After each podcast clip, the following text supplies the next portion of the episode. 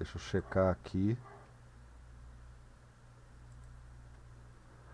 Maravilha, parece que já estamos transmitindo. Se vocês puderem conferir para mim, vocês aí que estão no IRC ou na nossa sala na rede Matrix, aquela confirmada básica, né? O pessoal que está aqui comigo também, deixa eu ver, aqui ó, está o Cretê, o Juca, a Agnes, o Leonardo, o Bruno, tem o Leandro Cunha, tem a Virgínia, o Mulim, E se vocês puderem, então, aí me confirmar se está tudo ok. Eu vou iniciar aqui também na página debxp.org/lives para ver se já estamos no ar. Dá um retorno também sobre o som, se vocês estão me ouvindo bem. Ah, o Pitanga também está aqui com a gente, né? Que legal. Boa noite, pessoal. Boa noite. Já já a gente fala. Aqui não começou ainda, talvez eu tenha que dar um reload, porque eu já estava com a página aberta. Muito bem. Agora sim, agora eu estou recebendo aqui a maravilha, Bruno, muito obrigado. Agora eu estou vendo vocês, vocês estão bonitos aqui na imagem do vídeo, da transmissão, que bacana, está bem colorido, bastante movimentado essa noite de segunda para a nossa live de número 74. Olha, já estamos chegando a 100 lives. Eu me lembro, há 2 anos, né, quando a gente começou a fazer essas lives de segunda, que o...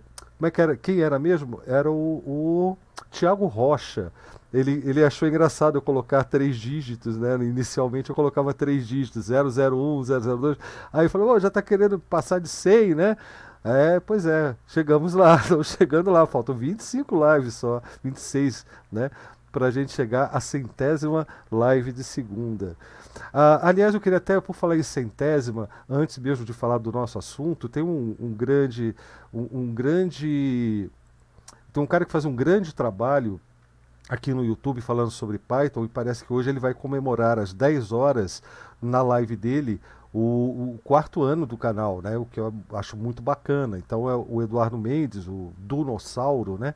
Ele está comemorando 4 anos, tomara que ele esteja por aqui também, mas eu não sei, se não tiver eu entendo, porque hoje é uma noite especial para ele também, é bem legal, né?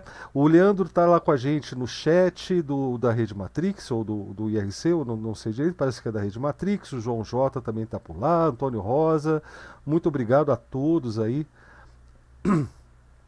Muito obrigado a todos. Isso, valeu, Leandro, por colocar o stream dessa live para quem quiser assistir através do MPV. E o assunto de hoje é hacking, né?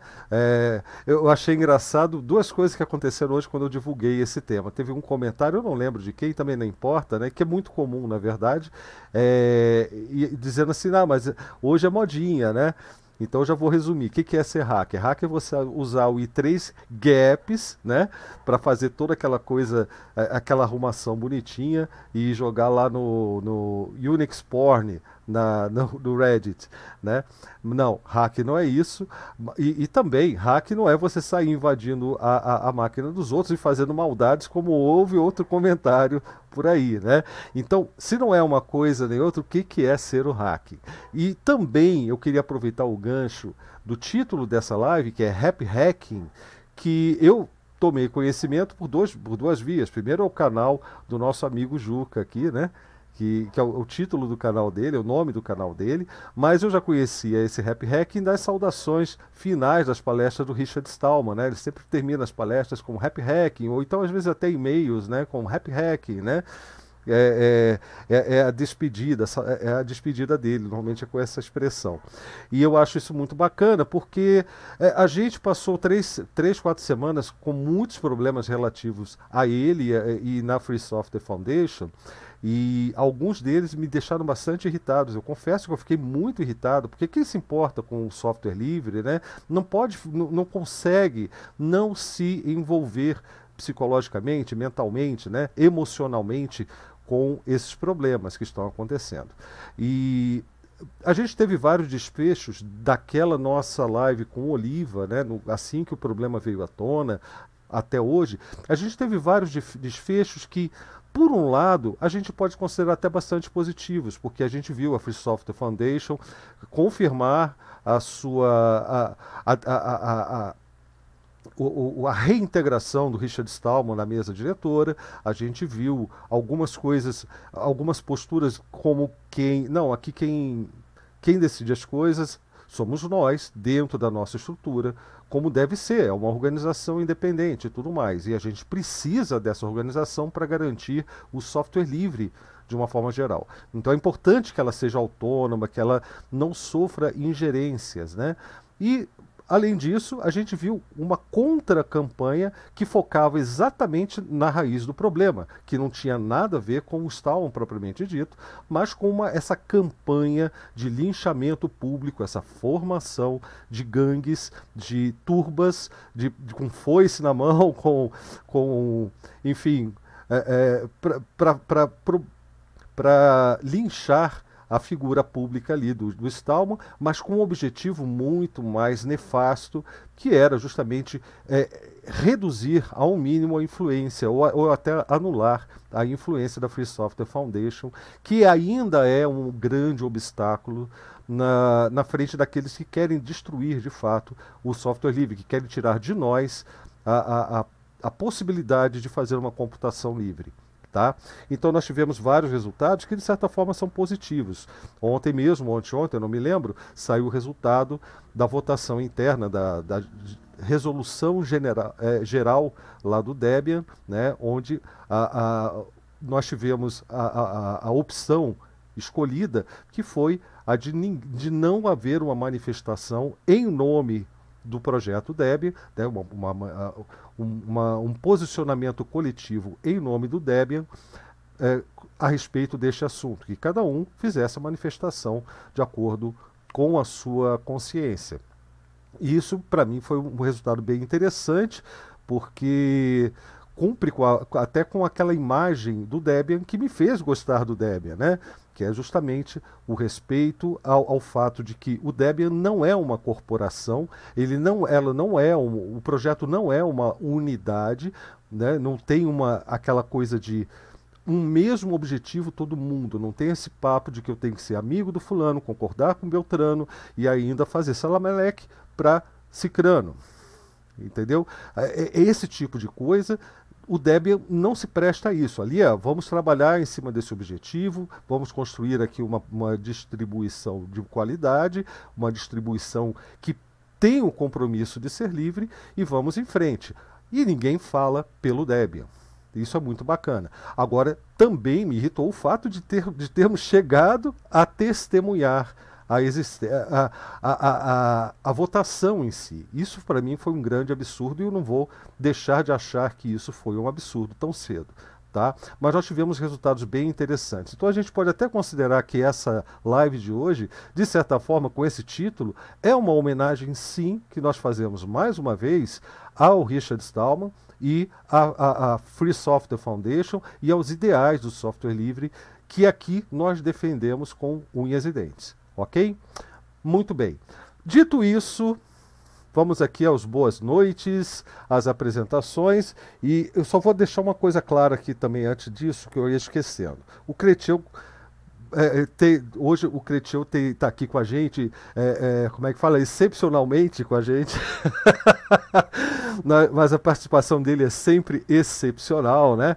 Mas hoje é mais excepcional ainda, porque esse tema ele foi inspirado numa participação dele, numa entrevista que ele deu na TV PUC, falando num programa que, se eu não me engano, se chama Desafio Profissões, falando justamente sobre o que é ser hacker, o que é ser hacker, né? O que significa a palavra, enfim, como as pessoas podem se tornar hackers, né? E eu achei isso muito interessante, eu gostei muito da participação dele lá e eu achei interessante propor para que ele falasse aqui também um pouco sobre isso. Então, Cretil, a minha sugestão agora é que você faça o seu boa noite brevemente para que os outros também possam se apresentar e aí volta para você começar a falar sobre o tema. O que você acha? Acho ótimo. Então, boa noite a todas e todos aqui presentes na nossa sala do Jitsi já habitual e, excepcionalmente, como disse o Blau, né? Obrigado mais uma vez, Blau, pela oportunidade de estar aqui. Obrigado pela sua audiência, você que nos acompanha aqui na live de segunda e que me vê toda segunda, né? Você não vê o Blau toda segunda, contra meu gosto, eu acho que o Blau deveria aparecer, eu sempre falo, né? Ele fica só lá escondidinho por detrás da câmera, né? Mas é isso aí. Eu acho que o assunto é bem interessante e ele faz parte do processo todo que a gente vem fazendo aqui nas lives de segunda, de abrir a cabeça das pessoas, né? Então, a gente vem contrapor conceitos do senso comum, né? Como o caso do hacker, que são muito propalados aí pela mídia grande e tudo mais. É isso aí. Valeu, Cretil. Fiquem à vontade aí, vocês. Tem o nosso amigo Pitanga, que também está participando pela primeira vez hoje com a gente, né? Se eu não me engano, a convite do próprio Cretil, né? Você não quer fazer uma apresentação breve aí do Pitanga? O Pitanga aparece. Auto-apresentação ou o Cretil vai falar? Algum problema. Ah, não, tá aqui, o Pitanga, fale pelo Pitanga, né? Perfeito. Não estou te vendo, mas estou te ouvindo. Ô, Pitanga, antes de você se apresentar, o seu nome é muito citado nas minhas aulas de Shell, viu? Tem lá sempre, os exemplos são banana, laranja, pitanga, abacate. Bom, então vamos lá. O Pitanga e o Juca, eu os conheci há uma porção de anos, inclusive tem um vídeo lá no canal de uma entrevista que eles concederam a mim lá há muitos anos atrás, né? Mas Pitanga por Pitanga é muito melhor, né? Vamos lá, então. Valeu, Cretil. Eu sou Pitanga, também conhecido como Rodrigo. E, bom, obrigado, Cretil, pelo convite. Na verdade, acho que eu tive aqui, né, nessa sala há mais ou menos um mês e pouco, né? Acho que é convite do Juca, e estava rolando um evento, eu entrei no chat rapidinho ali. Aí o Cretil falou, é o Pitanga? Pitanga, Pitanga? Eu falei, eu mesmo. É verdade, eu lembro disso. Fazia bastante tempo que a gente não se falava, né? E, inclusive, é até interessante a gente se encontrar de novo numa live de segunda, né? Eu, Cretil, enfim, outras pessoas que por muito tempo tocamos a Quinta Livre, né? Naquela época remota em que a gente fazia eventos presenciais toda semana, né? E, enfim, eu sou... Hoje eu moro no Rio de Janeiro, né? Eu trabalho com educação, tocando makerspaces e espaços derivados, de certo modo, de hackerspaces, de que eu acho que a gente vai falar aqui hoje à noite, né? Em escolas, e eu fui sócio do Garoa Hacker Club, né? Sou fundador e ainda contribuo de alguma maneira, e desenvolvedor de software livre, junto com o Juca, fiz vários outros projetos que eu vou deixar um pouquinho para ele falar também, e enfim, vamos lá. Eu não preciso nem me apresentar, né? Porque a minha biografia é mais ou menos o que o Pitanga disse. Você tem que apresentar o que você está comendo para o pessoal ficar com inveja. Fala das coisas que eu não falei. Não, o que eu estou comendo já era, cara. Faltou a MetaMáquina. Não, o Pitanga não falou que foi meu sócio? Não falei. Falei que ia deixar umas coisas para você falar. Não, então, é isso. O cara não estava ouvindo eu me apresentar, né? Achou que já sabia de tudo, agora... Nem se interessou. Fala, olha só que amigo, hein? É porque a gente já fez essa apresentação uma semana atrás, né? Numa outra live, também chamada Happy Hacking, também comigo, também com você, também com o Cretil, mas num outro canal, né? Ah, que bom que depois de 3h30 de conversa sobrou assunto ainda, né? E aí... Exato. Exato. Inclusive o Cretil entrou na live, né? A gente viu lá no final que ele estava lá, ele entrou também, aí a gente ficou mais 1h30 falando. Isso. Então, eu não queria fazer essa coisa chata, mas vocês ficam fazendo essas deixas, eu tenho que aproveitar, né? Então, se inscrevam lá no canal Happy Hack Videoblog, que tem a live da semana passada com o Pitanga, com o Cretil no finalzinho, e aí vocês dão um like, subscribe, sininho, aquela coisa toda, né? Enfim, e eu falo igual o Richard Stallman no final, da live de segunda, Happy Hack, é gratuita, né? Isso... Os primeiros 100 que chegarem e se inscreverem no canal ganham gratuitamente o direito de assistir os vídeos.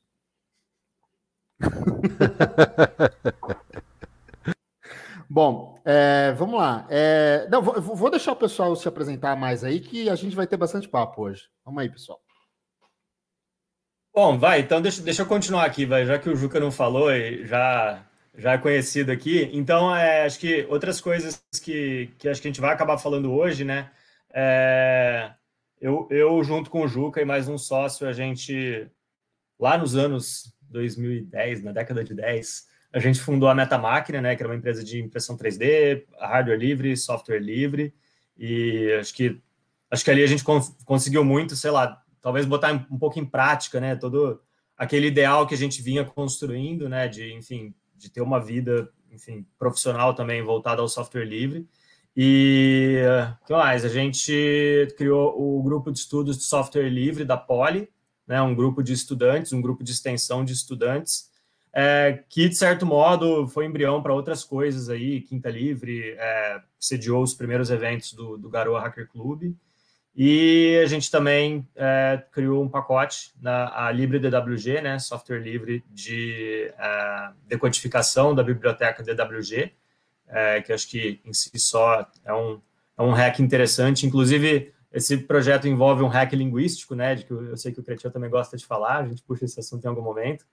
E, enfim, já participei aí de outros projetos. Hoje eu estou envolvido com o CivCRM, que é um software de gestão de associados de, enfim, de associações e de fundações sem fins lucrativos.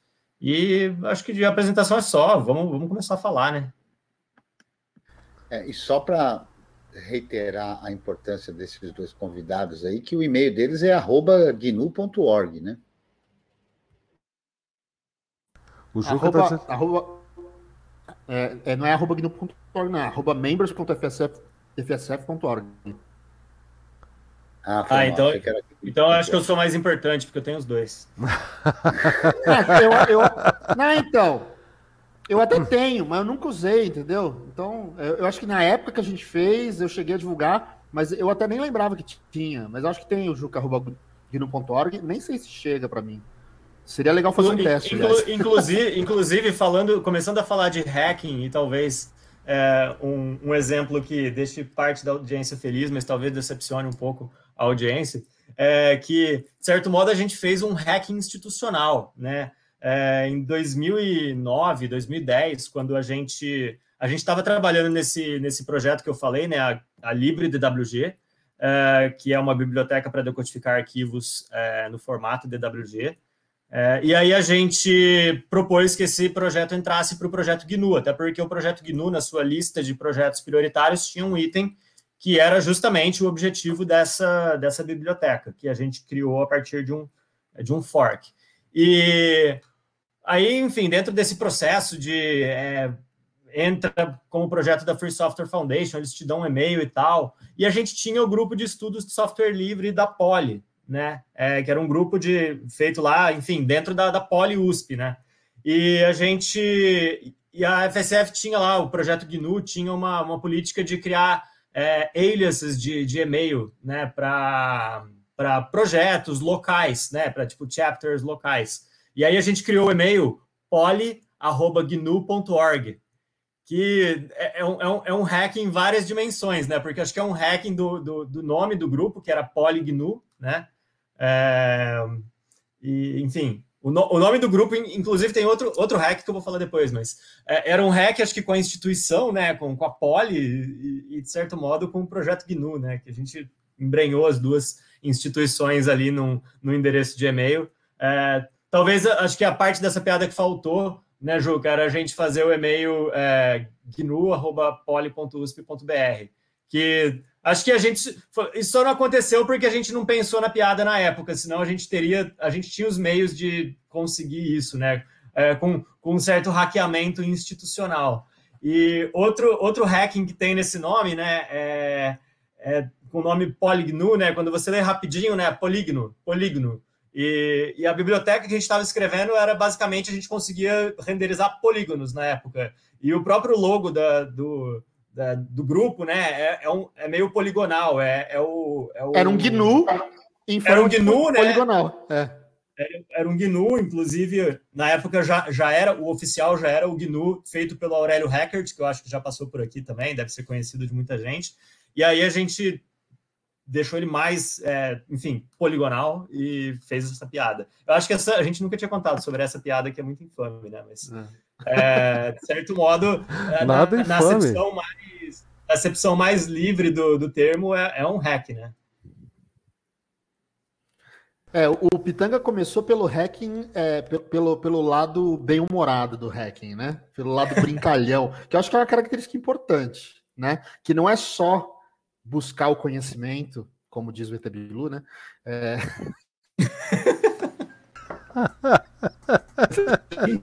para fazê-lo de forma alegre, descontraída. É, o ET já diz, busquem conhecimento, né? Ah, é.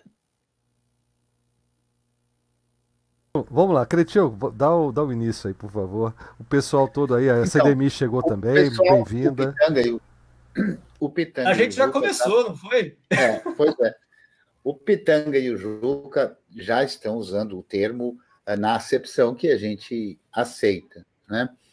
Eu até passei um link aqui no chat, eu acho que é legal de ter na descrição. É um site que eu passei aqui, passei. É um site que... Não, foi na sala aqui mesmo do Matrix, né? Um site que apresenta aí uma das possibilidades da história do uso da palavra hacker, né? Eu imagino, eu tenho adotado essa acepção que é a seguinte, né? Segundo essa etimologia aí, fala que hack viria de cortar em pedaços, né?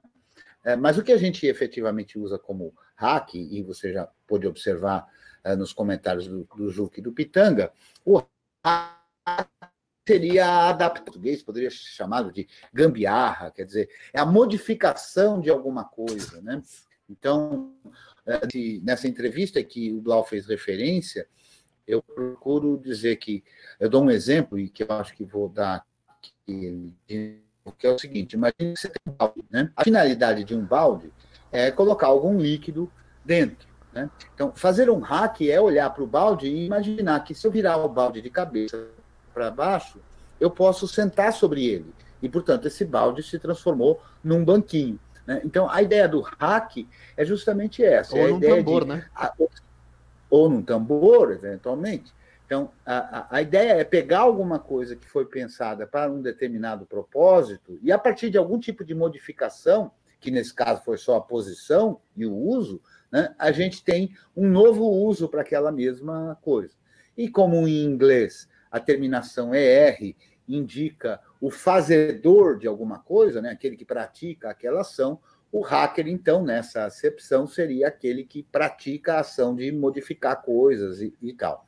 E isso tem diversas implicações, implicações nesse espírito de fazer piada que outros acham sem graça, nesse espírito de inconformismo com a realidade, portanto, querer atuar sobre ela de alguma forma, modificando, né? Aí, a partir disso, também vem toda uma cultura, a cultura hacker, que é a cultura justamente que vem do compartilhar do conhecimento, do construir coisas novas, né? A gente costuma dizer que a internet foi construída por hackers, o software livre, o sistema operacional GNU foi construído por hackers, né? No entanto, a mídia grande, ela usa, e o senso comum segue a mídia grande, né?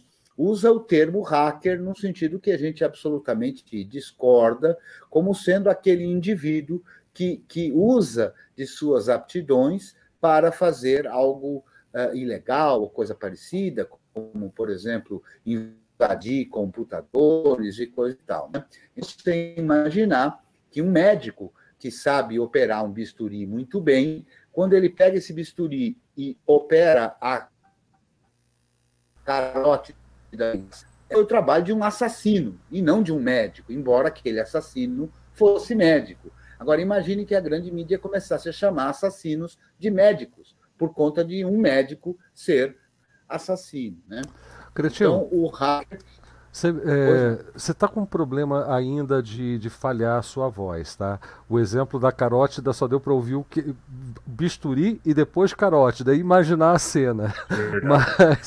Mas eu queria aproveitar, se você me permite, nesse ponto, antes que avance muito no assunto, que tem um caso muito interessante, que a gente já falou do Stallman aqui, e ele é muito dessa cultura hacker, né? E ele comenta sobre o trabalho naquela Incompatible Time Sharing System, né, que era o computador, que era o sistema operacional livre que eles usavam lá no MIT, a comunidade hacker ali montada no MIT, e tinha umas características interessantes que são muito típicas da cultura hacker. Por exemplo, esse sistema era multiusuário, mas não tinha senha. Você não tinha uma senha para acessar. E eu achava isso fantástico, achei isso fantástico quando eu vi, porque fazia parte daquela cultura, o compartilhamento e tudo mais, até mesmo dos recursos. É uma coisa que vem lá dos anos 60, né, da cultura hippie também, né, e eles transportaram para esse sistema operacional. Corruptela de Compatible Time, CTS, não é? Não? Time Share System, não é não, Juca? É, exatamente, Compatible Time Sharing System. É, CTSS, não CTTS, como escreveram aqui. Isso, Pitanga corrigiu. É, tá inventando outro sistema operacional. Pois é, o Bruno tá criando outro sistema. E é uma característica do hacker, tá transformando mais uma vez a transformação. Mas é só para lembrar, para citar esse caso, que eu acho que ilustra bem o que é a cultura hacker, né? Você não ter nem senha para entrar num sistema compartilhado. Mas enfim, desculpa aí a interrupção, Cretil. Imagina, imagina. Então, eu só dizia que foi pego um exemplo, né? Então, se a gente imaginar um médico que, sabendo operar muito bem um bisturi, usa esse bisturi para cortar a carótida de alguém e matar esse alguém, né? Então, o que esse médico fez foi um assassinato, ele é um assassino, por acaso, ele é médico, então é a mesma ideia, né? Então, se tem alguém que é um hacker e que, ao mesmo tempo, é criminoso e comete um crime, então ele é um criminoso, né? Por acaso, ele era um hacker, né? Mas não é que os hackers sejam criminosos. Mas o glamour que é dado a isso acaba por servir para inviabilizar coisas, por desqualificar pessoas e ideias. Então, isso não é à toa, não é uma casualidade que a mídia grande faça isso, que o senso comum acabe adotando esse termo, né? Na história recente do Brasil, a gente tem uma pessoa que foi chamada como hacker, justamente por ter obtido informações de maneira ilegal, mas que mudaram a história do Brasil, né? Mas, para quem não está antenado, foi aquele Delgatti, que foi uma pessoa que descobriu informações e que revelou tudo que nós imaginávamos, eventualmente, mas revelou, passando por, sob o jugo de peritos, inclusive, o que foram as trocas de mensagens dos nossos funcionários públicos, né, do Ministério Público, como da Lava Jato, né, como também o ex-juiz Sérgio Moro, né? Então, a gente vê que a atuação de alguém e não se contenta com a realidade, ela é muito ampla, né? Mas esse é só um dos níveis do hacker. Eu acho que o mais importante é exatamente esse que já foi falado, que dá construção, né? Mas eu não quero monopolizar a palavra, não. Eu acho que a gente tem... Uma coisa que eu gosto de dizer é que normalmente existe, assim, não existe, digamos, uma ética escrita, né? Mas há uma certa ética de que um hacker não se declara hacker, ele é percebido pelos outros como hacker. Talvez fosse muita arrogância de alguém dizer, ah, eu sou hacker, né? Normalmente é alguma coisa que os outros acreditam. Nossa, o Juca é um hacker, o Pitanga é um hacker, é mais ou menos nessa linha aí. Inclusive o Leandro está com uma pergunta lá no chat, aí os demais que quiserem responder, ele pergunta assim, o termo hacker ético se deve à falta de conhecimento do que é ser um hacker? Porque eu acho essa expressão horrível, né? Hacker ético. Hacker é hacker. Mas enfim, o Pitanga já levantou o dedo ali. Fala aí, Pitanga, para ficar à vontade. Acho que isso tem muito a ver com o Cretil que estava falando, né? Se um médico foi lá e usou acho que foi isso que ele quis dizer, usou o bisturi dele para cortar a carótida de alguém em um evento que não fosse uma operação, né? Ele é chamado de assassino e não médico, né? Então, acho que falar em hacker ético deveria ser a mesma coisa que falar em médico ético, né? Engenheiro ético, quer dizer, não é uma profissão ser engenheiro ético, ser médico ético, né? Falar em hackers do bem, faz sentido falar em hackers do bem? Hackers do mal e hackers do bem, né? Hackers do bem deveria ser uma coisa assim como médicos do bem, advogados do bem. Não, advogados do bem talvez não seja uma boa ideia. Brincadeira, gente, os advogados que estão aí.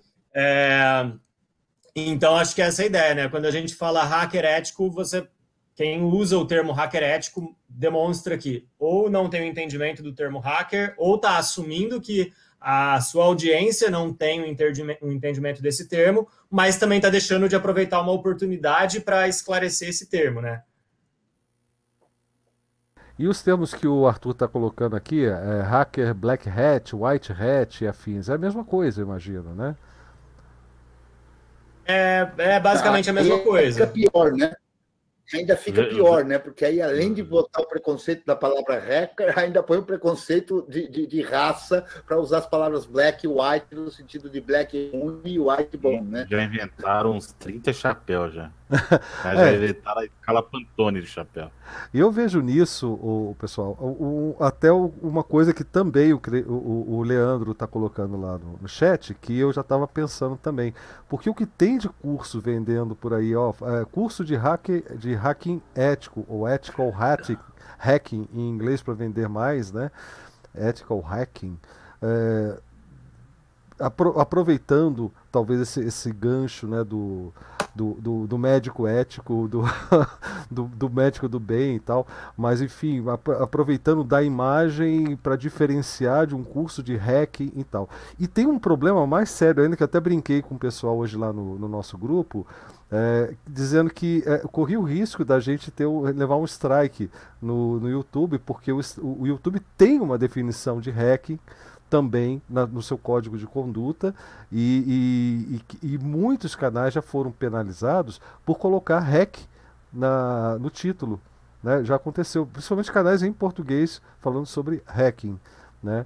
Ô Blau, se você me permite, nesses cursos aí, eu acho que tem uma palavra, em inglês, vocês me perdoem, mas é uma palavra que todos vão entender, embora seja em inglês, chama-se embromation, né? Tem uma que não é uma referência a você não, viu, Bruno Santos, que é o BS também, né? Bullshit.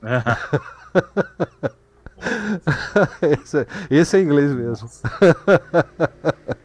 Né? Mas enfim, a moda de cursos meio esquisito nos seus objetivos. Ciência de dados, ethical hacking. Não, pelo amor de Deus. Ciência de dados é a coisa mais sem noção que eu já vi na minha vida. E tem outros, né? Estatística. É um estatístico que sabe usar um computador. Pronto. Não, e o melhor é mentoria. Eu ainda acho mentoria é insuporável. Bom, de ciência de dados, a faculdade estadual, federal mais próxima, que tiver um bom curso de estatística, pode entrar, façam que vocês vão sair cientistas de dados. Precisa pagar 30 mil reais. Eu acho que a CD faz um comentário aqui, né? Se seria uma cooptação do mercado, né? O tal do hacker ético, alguma coisa para obter lucro e para validar o que se oferece como serviço. Eu acho que tem um pouco disso, mas tem um pouco de falso moralismo mesmo. Porque a história é a seguinte, ó.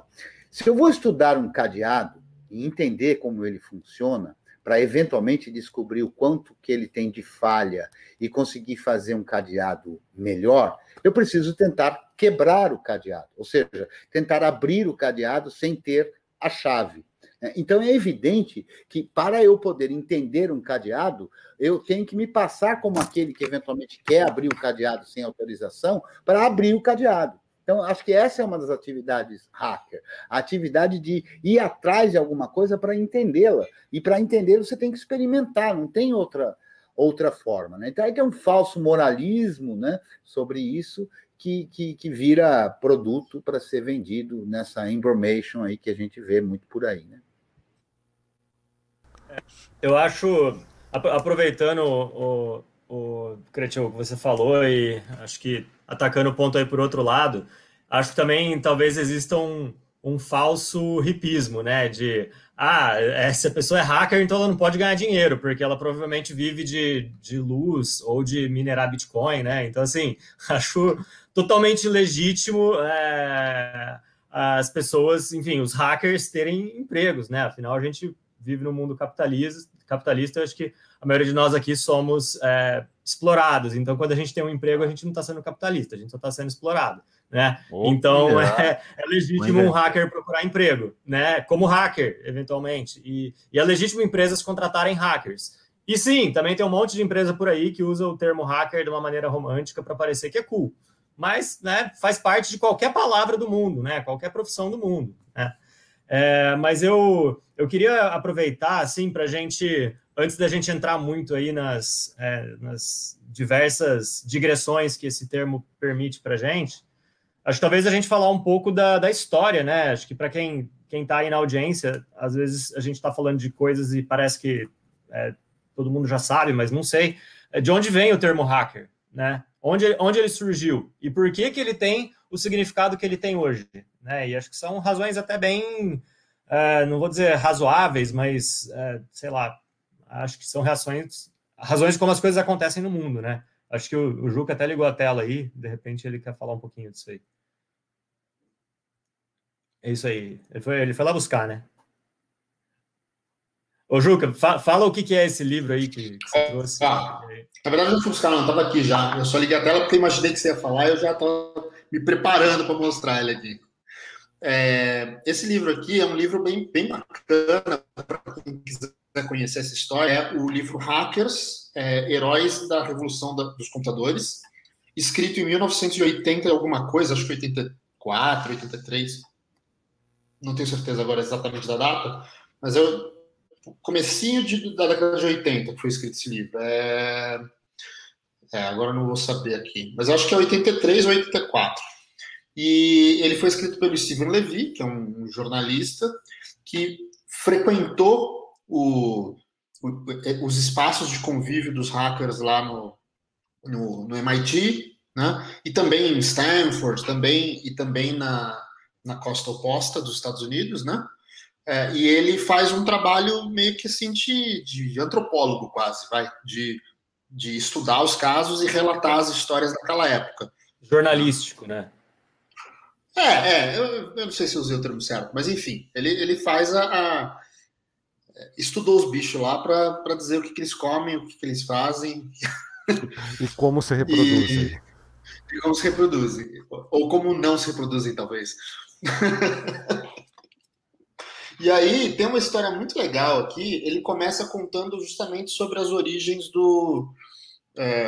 Quando os primeiros computadores foram criados, eles eram recursos muito escassos, né? Eram pouquíssimas máquinas e só disponíveis em estabelecimentos de pesquisa, como empresas ou universidades, né? Então, ele conta aqui, logo no primeiro capítulo, ele fala de um dos hackers daquela época, o Peter Samson, que ele andava lá pelos corredores do MIT, fuçando, querendo entender como as coisas funcionam, né? Buscando sei lá o quê, e ele acabou achando uma sala onde tinha um computador. E ele começou a se envolver com a comunidade de pessoas que operavam aquele computador, e ficou muito interessado em aprender a programar esse computador, tá? E era um computador gigantesco, que era do tamanho de um dos andares lá, de uma sala gigante. Então, nessa comunidade que começa a surgir os valores que a gente chama de ética hacker, né? O meu áudio está cortando. Está picotando um pouco. Na rede Wi-Fi. Então, se tá picotando um pouco, eu vou fazer o seguinte, eu vou trocar de rede aqui, eu vou cair, mas eu já volto. Vamos conversando aqui, eu já volto. Show de bola. Deixa eu retomar o fio. O Juca estava, enfim, falando dessas comunidades que existiam ali no MIT, né? Eu tô vendo umas perguntas ali, depois a gente chega nelas. A primeira vez que acho que o termo hacker, ele é, sei lá, registrado literariamente com esse sentido, é no dicionário interno do Tech Model Railroad Club, que é o quê? É o clube de ferromodelismo lá do MIT. E, enfim, é um grupo que existe desde a década de 50, está ativo até hoje, e basicamente eles criam ferromodelos, ferrorama gigante que ocupa uma sala inteira. E aí eles tinham o grupo que trabalhava em cima da mesa, né? Que era o pessoal que gostava de fazer o design, as maquetes, pessoinha, trenzinho, e tinha o pessoal que trabalhava debaixo da mesa, que era o pessoal que fazia os circuitos, né? As ligações, os circuitos de switching, né? Como fala, de roteamento, etc. E uma coisa que eles fizeram em algum momento foi pegar uma central telefônica abandonada e reutilizar essa central, né? Como o Cretil falou lá atrás, usar uma coisa para um propósito para o qual ela não foi projetada, né? Mas que resolve um problema, usaram essa central telefônica para rotear os trens. Então, para vou ligar o trem vou ligar sei lá, a pista número 5, né? Então você pegava um telefone e discava o número 5, você discava o número da pista que você queria acionar, ou o número da bifurcação que você queria acionar.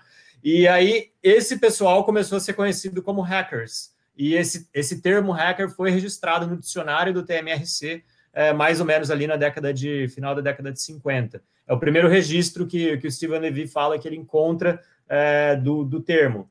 Mas já existia no MIT essa cultura hacker, ela começou ali, mas ela foi se propagando. Então, o exemplo que o Juca estava falando, né, os computadores eram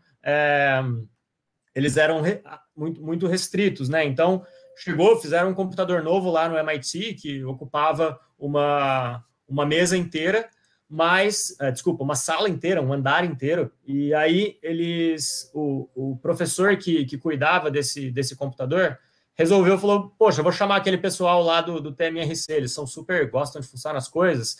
Então, chegou um dia à noite, né, que os pós-graduandos, as pessoas que trabalhavam no laboratório já tinham ido embora, e esse diretor foi lá, bateu lá no TMRC e falou, pessoal, olha só, chegou um computador novo ali, vocês não querem dar uma mexida nele? E o Levi fala, né, é como se o Papa chegasse, para um grupo de freiras e falasse, vem cá, vocês querem conhecer o Papa agora?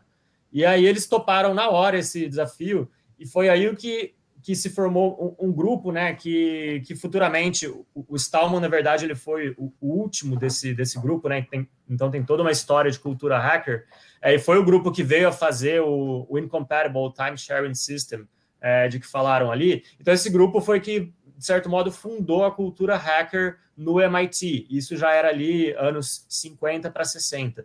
Então, o que esses hackers faziam? Enquanto todo mundo estava, durante o dia, as pessoas queriam usar o computador para resolver os seus problemas, né? Então eu sou um pós-graduando de física, eu quero fazer uns cálculos, eu vou usar o computador para fazer isso. Então, eles iam lá, usavam o computador e iam embora.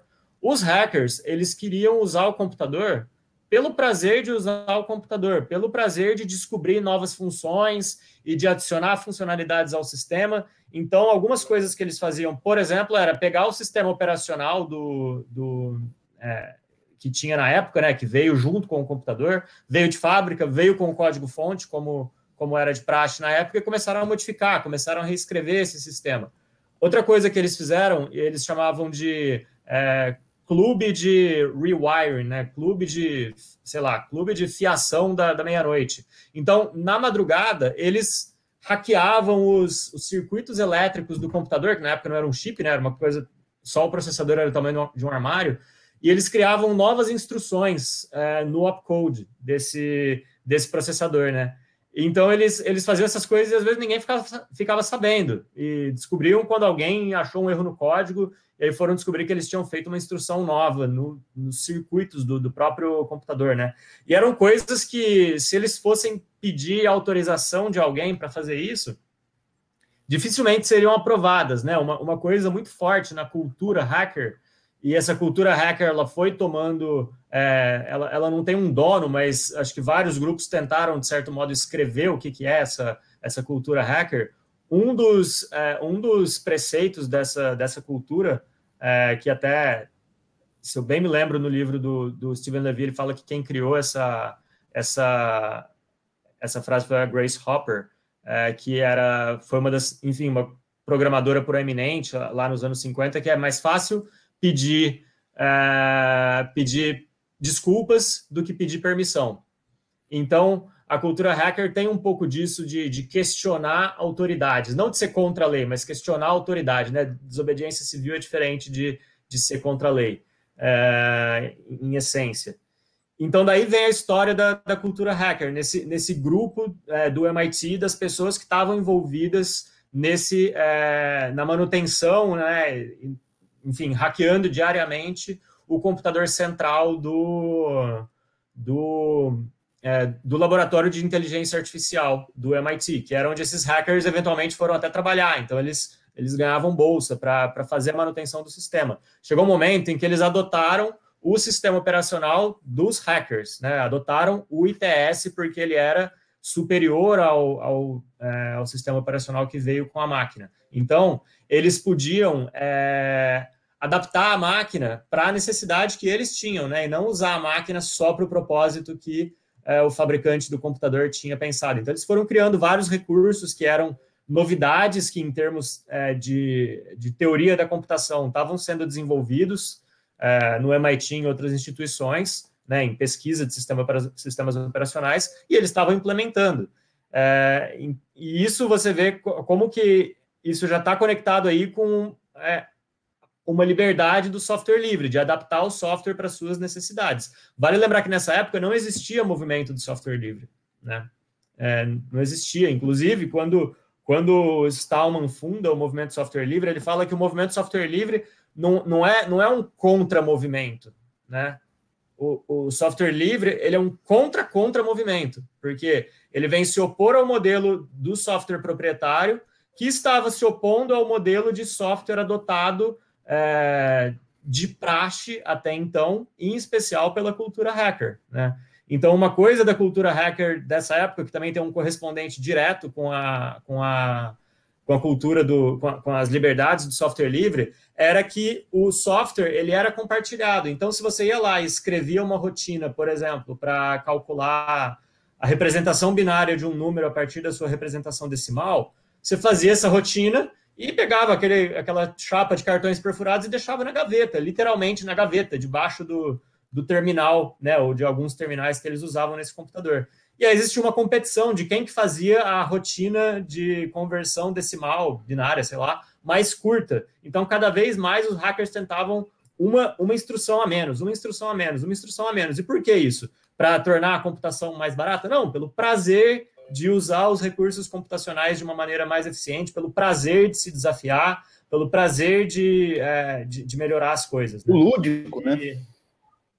Lúdico, exato. Lúdico, mas também não é uma coisa totalmente sem propósito, né? Mas a cultura hacker também defende, de certa maneira, a liberdade de você fazer coisas sem propósito, porque nessas coisas você aprende muita coisa, né? Inclusive, o Levi cita vários episódios da cultura hacker dessa época em que eles descobrem coisas fazendo, enfim, coisas besteira, né? Aí que é ali mesmo que surge o primeiro game de computador, né? Você pensa, uma coisa que hoje movimenta tanto dinheiro, infelizmente muita parte disso como software proprietário, mas eles inventaram um game naquele computador no tempo livre deles e não tinha nenhum fim, né? Eles jogavam escondidos, inclusive. E aí da invenção do game que surge tela, eles primeiro usaram um osciloscópio, né, para representar graficamente. Na época não precisava ter tela no computador, porque saía tudo em cartão perfurado, era só conta de balística, física. E aí eles inventam a tela porque eles queriam jogar. Então a tela, para que todo mundo está olhando agora, né, o conceito da tela, pelo menos o monitor CRT para ser colocado em um computador, ele foi criado porque os hackers queriam jogar no computador. O teclado foi inventado, né, o editor de texto, que você consegue interagir com o computador de maneira instantânea, né? Ele foi criado porque os hackers queriam modificar os programas enquanto eles estavam sendo executados. E isso era contra a regra do espaço, né? No computador do MIT, você tinha que chegar lá, depositar o cartãozinho perfurado e buscar dali a 2 dias. E se deu pau no programa, o problema é seu. Faz o programa de novo, entra na fila e coloca aqui de novo, porque é a regra do espaço. Não, os hackers não, eles queriam... Não só no MIT, na escola politécnica foi assim também, por um tempo. Exato. Bem lembrado. Puxa o fio aí, Juca. Essa história do Midnight, The Midnight Computer Wiring Society, que era o nome que eles usavam, né? Eu tenho um afeto muito grande por essa história, né? Porque eu recentemente, ao longo dos últimos 5, 6 anos, eu venho estudando os circuitos do computador Patinho Feio, que foi um computador projetado na Escola Politécnica por vários professores, né? Mas um dos professores que fez a parte da CPU mesmo, a unidade de controle que executa as instruções do computador, foi o Edson Freni, que depois virou fundador da Scopus, uma grande empresa brasileira nessa área de fabricação de computadores, né? Então, estudar os circuitos do Patinho Feio me parece algo muito similar ao que provavelmente esse pessoal estava fazendo naquela época, né?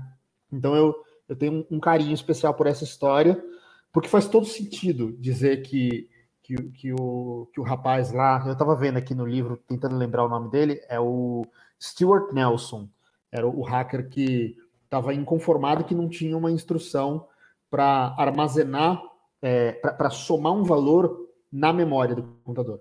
Você tinha que escrever na programação lá, fazer a soma, aí depois você tinha que colocar uma outra instrução para pegar o resultado da soma e armazenar na memória. E ele achava que se o computador tivesse uma instrução única que soma o dado que já está na memória, isso seria algo útil para o computador, algo que tornaria o computador melhor. Mas, ao mesmo tempo, como o Pitanga estava dizendo, ele sabia que fazer isso pelas vias institucionais seria moroso, né? Seria algo entediante, demoraria talvez meses para pedir as autorizações por todas as camadas burocráticas para poder ter acesso e implantar a modificação, né? E aí, quando ele se deu conta disso, ele simplesmente cunhou esse Midnight Computer Wiring Society como um ato de rebelia, e resolveu ir lá fazer na unha de madrugada o negócio. E uma parte interessante da história que eu lembrava, mas que o Pitanga não chegou a citar, é que houve essa incompatibilidade, né? Ele implementou uma instrução nova no circuito, ligando uns fiozinhos lá, né? Assim como no Patinho Feio você tinha todos os componentes discretos, nessa época os circuitos não eram integrados em microchips de alta densidade de portas lógicas e tal. As coisas eram muito mais explícitas até no nível do circuito, né? Então ele soldou uns fiozinhos lá para implementar na unha uma instrução nova no computador, de modo que ele esperava que fosse retrocompatível, que as instruções antigas continuassem funcionando do jeito que eram, e ele só estava criando uma instrução adicional. Então, nenhum software que pré-existente iria ser afetado. Só iria afetar os próximos softwares novos que fossem feitos usando essa instrução. E quem não usa a instrução ia dar tudo certo. Eu não sei o que foi que aconteceu. O livro, eu acho que não fala, provavelmente não fala o detalhe técnico de por que deu errado. Mas teve um efeito colateral que só foi percebido... Fala. Hã? Ele fala assim, parece que tinha um bug no montador que algum aluno pós-graduando usava, e aí ele, em vez de halt the system, né, que era o que ele deveria fazer se tivesse um opcode inválido, ele continuava processando. E aí esse estudante não entendia por que, enfim, ele foi debugar o programa dele e falou, pô, por que o programa não está parando aqui nessa instrução que eu coloquei errado, né? Aí descobriu que era aquele código de instrução, aquele opcode, tinha sido usado nessa instrução, digamos, pirata do Steve Nelson. Então, agora, a pessoa que não era dos hackers, mas que não por isso não era brilhante, tá? É bom a gente lembrar que quem estuda e trabalha no MIT é fora de comum, em geral, né? Com raras exceções, eu acho que é muito difícil você achar alguém medíocre ou alguém muito ruim, ou ruim, entre os estudantes e pesquisadores da MIT. Então, o pessoal que não tinha essa pegada hacker, ainda assim era brilhante. A pessoa que estava usando o computador durante o dia, que não era hacker, e que deu um crash lá, zoou o programa, e que teve seu trabalho do dia a dia impactado, foi a Margaret Hamilton. A Margaret Hamilton, que implementou o software de pouso do módulo lunar, da missão Apollo. Entendeu? Ela estava fazendo simulações... Caralho, esse detalhe eu não sabia. É, e foi a Margaret Hamilton que tropeçou no bug, cara. É maravilhosa essa história. Enfim. Essas e muitas outras histórias. Enfim, eu acho que assim, só dessa...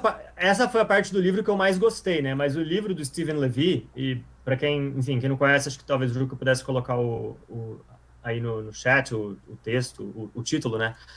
Ele passa por três, digamos, gerações do que ele entende como cultura hacker, na visão dele, né? Claro que não foram só essas três, digamos, gerações ou núcleos da cultura hacker. Eu acho que começa, de certo modo, ali no MIT, né, nesse grupo que estava envolvido com o laboratório de inteligência artificial e computação, computer science, ciência da computação. Mas essa cultura começa, enfim, os hackers se conhecem e, de certo modo, ela meio que brota em outros lugares, né? E aí, um desses lugares... Enfim, a cultura hacker do MIT continua acontecendo, né? Mas agora a gente vai para a Califórnia, né? E na Califórnia tinha o Homebrew Computer Club, que era um grupo de entusiastas de hardware que estavam criando seus próprios hardwares em casa. É aí que surge o Altair 6000, se eu não me engano, que foi, sei lá, o primeiro kit de computador para montar um computador vendido para consumidores finais, né? É aí que surge o Mac, né? O Macintosh, o Apple I, Apple II, o Wozniak, ele era membro, o Steven Wozniak, ele era membro desse clube. Então... Essa cultura, né, que, de certo modo, estava mais no software com os hackers do MIT, de certo modo no hardware também, porque eles tinham o exemplo que o Juca acabou de citar, ela vai um pouco mais para o lado do hardware também. Então, esses hackers da... Eu acho que, assim, de certo modo, talvez eles não estivessem tão alinhados com aquele ideal hacker que existia na cultura hacker do MIT, que acho que era um pouco mais... Eu acho que, de certo modo, eles se denominavam um pouco mais hackers, né? Pelo menos pelas falas do Stallman. Mas essa cultura, enfim, vai para a Califórnia, né? Então, tem aí, enfim, várias inovações que acontecem por conta dessa cultura hacker. E, num terceiro momento, eu vou resumir um pouco mais essa parte, porque, enfim, dava para falar do livro inteiro aqui, mas eu acho que a gente volta um pouco para a primeira parte. Mas, num terceiro momento, ali na Califórnia também... você tem um núcleo hacker surgindo entre os desenvolvedores de games, né? E aí, nesse momento, você tem os hacks mais brilhantes em termos de software, né? Acho que talvez o Juca pode até falar um pouco mais de alguns exemplos, mas... Oi? Não, tem a história da Roberta Williams e o marido dela também, fazendo os jogos da Sierra, não é? Foram eles que criaram a Sierra, né? Enfim, o pessoal que fazia games na Atari. Então, assim, era uma galera que realmente fazia milagres com os computadores da época, que eram super limitados, né? E aí, nesse momento, a cultura hacker, em especial, desses desenvolvedores de games, começa a tomar uma proeminência muito grande, né? E é nesse momento que o termo ganha... A grande mídia. Então, começam a falar dos hackers de game, dos hackers da Atari, dos hackers da Sierra. E aí surgem também na imprensa americana, né, os primeiros relatos do que hoje a gente chamaria de Script Kiddie, né, que é o sobrinho lá que conseguiu invadir a conta do Facebook da tia. E esses Script Kiddies, que em geral eles eram adolescentes, mais novos, né, eles viam esses hackers no jornal, né, então eles passaram a se denominar hackers também. Então, é daí que, de certo modo, o termo hacker, ele acaba sendo um pouco corrompido como sinônimo de criminoso digital, né. E aí, enfim, eu até desenhei aqui, deixa eu ver, vocês estão vendo a minha tela? Vocês não estão vendo a minha tela, né, mas... Tá, pensa aí num diagrama de Venn, né. A gente vê, mas não tem definição aqui, não tem. Você tem o conjunto de hackers, você tem o conjunto de criminosos digitais e alguns criminosos digitais, por acaso, também são hackers, né? Porque, enfim, eles tiveram que usar um sistema de uma maneira para a qual ele não foi projetado para conseguir acesso a uma informação ou alguma coisa assim, mas nem todos os hackers são criminosos digitais e nem todos os criminosos digitais são hackers, né?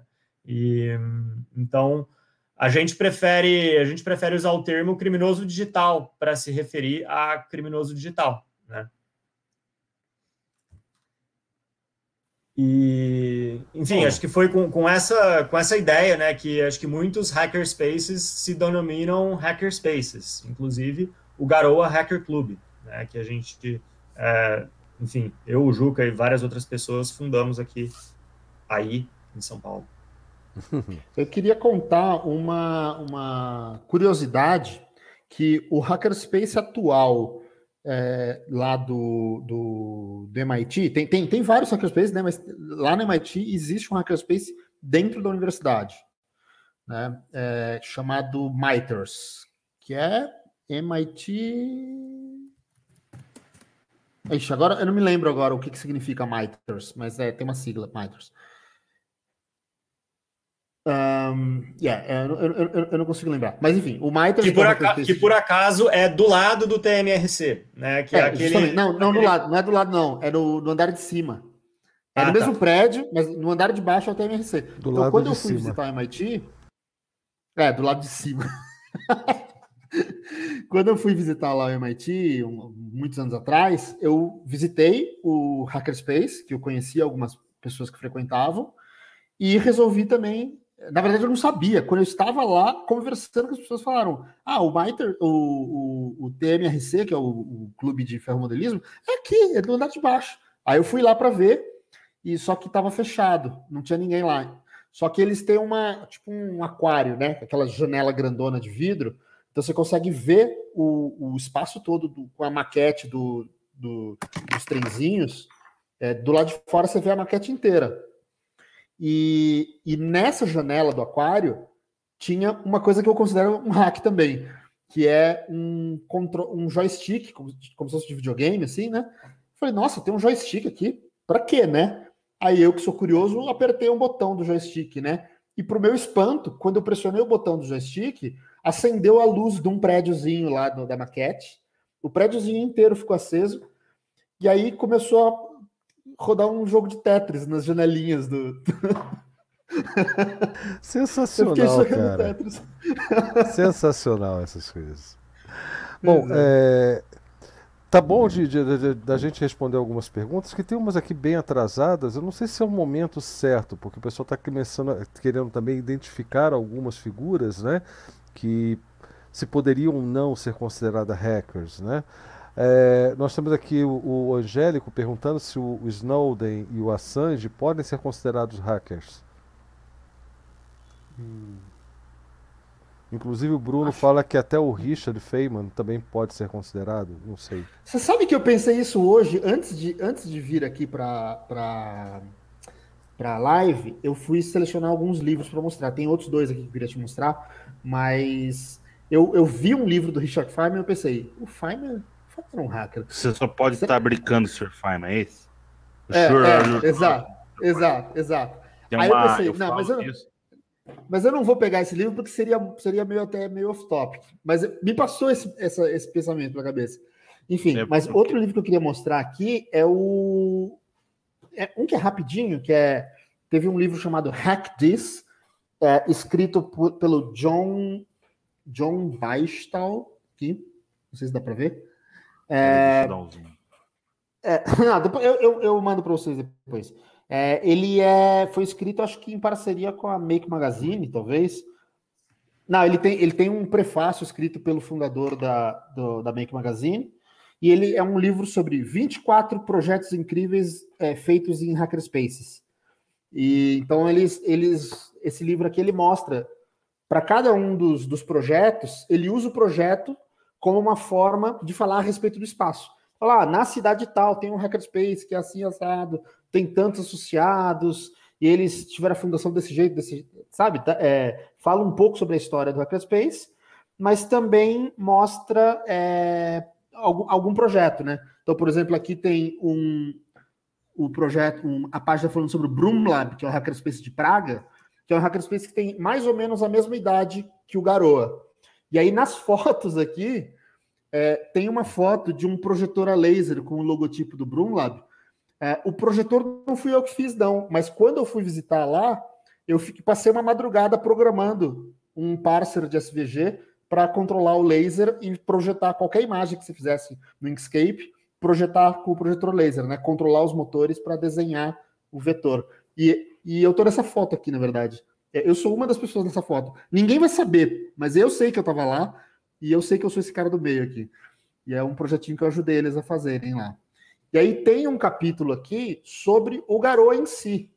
E o capítulo do Garoa tem a minha famosa máquina de pinball pela metade. E aqui, ó, isso aqui é quando eu tava visitando o Hackerspace lá de Viena, na Áustria, montando algumas peças do pinball também. E aqui o Hackerspace no porão do Garoa. Ah, não, esse aqui é na minha casa. Mas tem uma outra... Provavelmente essa foto é minha, então. Esse aqui tá no Garoa no porão do Garoa. Talvez, não sei, em Viena, você tava lá quando eu tava fazendo as coisas do pinball? Cara, foi quando a gente bolou fazer a MetaMáquina, né? Ai, caralho. Não, foi depois dessa viagem. A gente se encontrou nessa viagem, aí quando a gente voltou pro Brasil, eu voltei e falei, Karine, a minha esposa, né? Na época era namorada. Falei, Karine, eu tô com uma ideia, eu acho que eu podia fabricar máquinas de corte a laser, o que você acha? Aí ela, interessante, fala com o Pitanga. Aí eu falei, Pitanga, tenho uma ideia. Aí o Pitanga disse, pera, deixa eu falar primeiro. O quê? Eu também tenho uma ideia. Tá, diz aí, vai, Pitanga.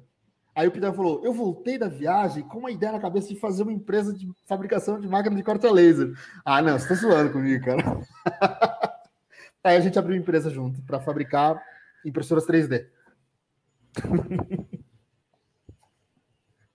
Sensacional. E o último livro que eu queria mostrar é esse aqui, que também é de hacking, só que num sentido um pouco diferente. O Hacking the Xbox, escrito pelo Bunny Huang, é um livro sobre o Xbox e como que ele fez o processo de descoberta de como funciona os circuitos, e o boot, e o sistema operacional e tal. A arquitetura de hardware do videogame da Microsoft, com a intenção de portar o kernel Linux e depois, claro, todas as outras ferramentas que rodam em cima, o GNU e tal, e distribuições, né? Então, foi esse cara que fez o trabalho, assim, o alicerce de pesquisa técnica, fez a engenharia reversa, né? Então, engenharia reversa é também uma atividade típica de alguns tipos de hardware. De algumas categorias de hackers de hardware, né? Sim, esse cara teve processo na justiça com a Microsoft e ele foi apoiado nessas disputas pela Electronic Frontier Foundation, né? Que ajudou ele a argumentar, fazer a defesa e tal. Enfim. E depois ele publicou também... ele fez a publicação do livro porque ele estava com receio de se ele não ia sofrer algum tipo de punição perante a lei, né, por estar publicando esse conhecimento que ele descobriu empiricamente, né? Então existe que eu acho um absurdo debate, total, né? O que você acha? É um absurdo. Eu acho absurdo. Eu vou aproveitar só um pouquinho. Você desmontar ele. Eu vou aproveitar o Bruno. Lógico que vocês estão me ouvindo? Desculpa. Não, desculpa, eu não sei se eu estava sendo ouvido, porque é a segunda vez que eu falo e parece que ninguém ouve. Mas que eu queria só aproveitar esse ponto mesmo, vocês podem continuar. Que a CD fez uma pergunta que tem a ver com o que vocês estão falando. Ela está perguntando qual é a importância do hacker para o software livre e se podemos considerar a engenharia reversa um hacking, né? Então isso já emenda com a pergunta aí, com o questionamento se isso, o que você acha disso, se isso deveria ser ainda, se deveria ser processado por isso ou não deveria. Eu acho que tem a ver com tudo que vocês já começaram a falar. Desculpa cortar, mas é que já tinha pergunta a ver, né? Só para, antes de chegar nessa questão, na verdade, eu queria voltar um pouco para a primeira que a gente acabou não respondendo, mas é que eu fiquei pensando na resposta. E teve a pergunta ali, né? Se o Edward Snowden e o Julian Assange podem ser considerados dos hackers? Eu, Pitanga, responderia, não sei. Eu acho que eu teria que conhecê-los pessoalmente um pouco melhor para falar, nossa, eles são hackers. Porque eu acho que o ser hacker, às vezes, está ligado mais pelo... Não exatamente o que você faz, né, mas como você aborda, né, a tecnologia e os problemas. Então, o Edward Snowden fez lá uma coisa, sei lá, que foi importante, que questionou a autoridade, mas não sei se ele tem todos os elementos de ser hacker. Eu teria que conhecê-lo para falar, não, ele adota essa ética hacker, esse estilo de vida hacker. É uma coisa muito subjetiva, né? Tanto que o Cretê bem trouxe aí no começo, né? Em geral, ninguém se defende. Quem se define como hacker provavelmente não é hacker, né? Porque você tem que ser definido como hacker por outras pessoas ou por uma comunidade que, enfim, que reconhece que você tem essas características, né? Então, também não tem uma definição clara de hacker e também não tem nem ninguém que escreve numa pedra e que aprova quem que é hacker e quem que não é. Então, é uma coisa muito subjetiva. Eu acho que vai da visão de cada um. E eu, pessoalmente, diria que, a princípio, eu acho que não, apesar deles terem feito várias coisas que são consideradas aí pela mídia como hackers, né? Mas não sei qual foi o meio que eles usaram para fazer isso, né? Não sei se, fazendo isso, eles se divertiram e se desafiaram a fazer as coisas de outra maneira.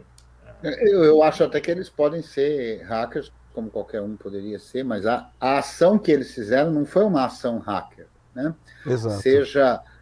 Seja divulgando o que descobriu, no caso do Snowden, seja recebendo informações secretas e encontrando meios de divulgar essas informações secretas, esses vazamentos, né? Eles foram éticos. Se eles foram hackers ou não, eu não sei. Eu tenho... Então, para mais ser jornalista e whistleblower, né, no caso do Snowden, né? Do que hacker, né? Deixa eu colocar, então, um pouquinho de Discord, o processo de investigação do Julian Assange, que era o hackeamento em si, porque ele precisava descobrir se a informação que depositaram para eles era realmente correta, verídica, né? Você pode dar um site lá do... Você coloca um e-mail, um texto de alguma coisa tensa que você quer que escape e eles têm que confirmar isso com as autoridades ou com quem quer que seja. Então, eles têm um procedimento, vamos dizer assim, de arrancar a confirmação daquilo que ele recebeu. Ele contando isso, como ele faz isso, é um pouco de técnica de jornalista. Tá bem ruim a sua conexão, hein, Bruno? A gente não tá ouvindo quase nada do que você tá dizendo. Oi? Tá bem ruim a conexão e a gente não tá escutando quase nada do que você tá dizendo. Porque tá falhando muito, entendeu? Alguém caiu aqui. Mas eu acho que eu entendi o que ele quer dizer, né? Acho que ele quer dizer que o Assange usou ali, talvez, técnicas de engenharia social para obter a confirmação da veracidade dos dados, né? Sim, eu acredito que pode ter elementos ali no que eles fizeram. Pensando no Snowden também, né? Ele vaza arquivos aos quais ele tinha acesso, né? Mas aí não sei os detalhes, mas pode ter envolvido algum hacking ele conseguir tirar aquilo de dentro dos prédios do governo, né? Porque... desde que eles têm algum conhecimento técnico para poder fazer, seja lá... Até antes de vazamento, no caso do Snowden, ele trabalhava numa atividade que exigia conhecimentos técnicos. Exato. Mais profundos e tal. Mas na verdade, o que eu quis dizer, assim, não era a importância de, eles são hackers ou não, mas falar que eu não tenho elementos suficientes para fazer essa avaliação e eu acho que é uma coisa muito subjetiva para a qual a gente tem que ter elementos, né? Eu penso que o que a gente considera como hacker tem muito mais a ver com o espírito da coisa, do compartilhamento, etc., do que efetivamente da técnica em si. Né? Exato. Então, ter um grande conhecimento técnico e certas habilidades não faz daquela pessoa um hacker, né?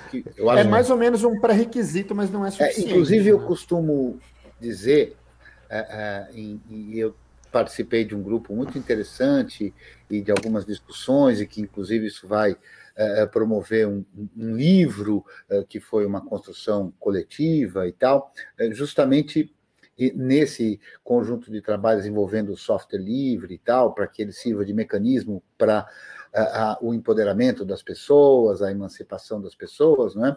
E eu falei na primeira das reuniões, né? Porque ela se deu com psicólogos que trabalham, que tem um trabalho muito bacana que chama sobre a subjetividade, né?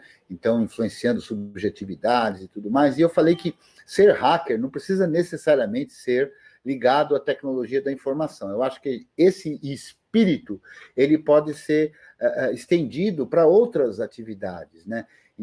A meu ver, o que traduz realmente o espírito do hacker é esse inconformismo com o que está posto, né? Então, desta forma, eu imagino que qualquer um que dentro na sua área faça esse processo de alteração de alguma coisa para modificar de alguma forma o que está posto, poderia ser também ser considerado hacker, ainda que não tivesse nada a ver com a tecnologia da informação em si. O que eu vejo como problema nisso daí, nesse tipo de associação que se faz, o Snowden e o... como é que é o nome do outro mesmo? Assange, é que isso, de certa forma, perpetua negativamente, não estou dizendo que eles fizeram foi negativo, mas perpetua a ideia de que hacker é aquele cara que invade alguma coisa e que produz um vazamento de informações. E não é isso que... pode acontecer através de uma atividade hacker? Pode. Mas não é isso que caracteriza o hacker, não é isso que é ser hacker. A mídia grande faz uso disso, né? Pois é. Então... Para vender espaço de alguma forma, né? Eu me lembro, por exemplo, de ter visto numa reportagem, num documentário que passou aí em televisão, falando dos criadores da internet, um tal de Steve Jobs e de Bill Gates, né? E é um absurdo isso, né? Então, existe um glamour muito associado a essas coisas que não tem nada a ver, né?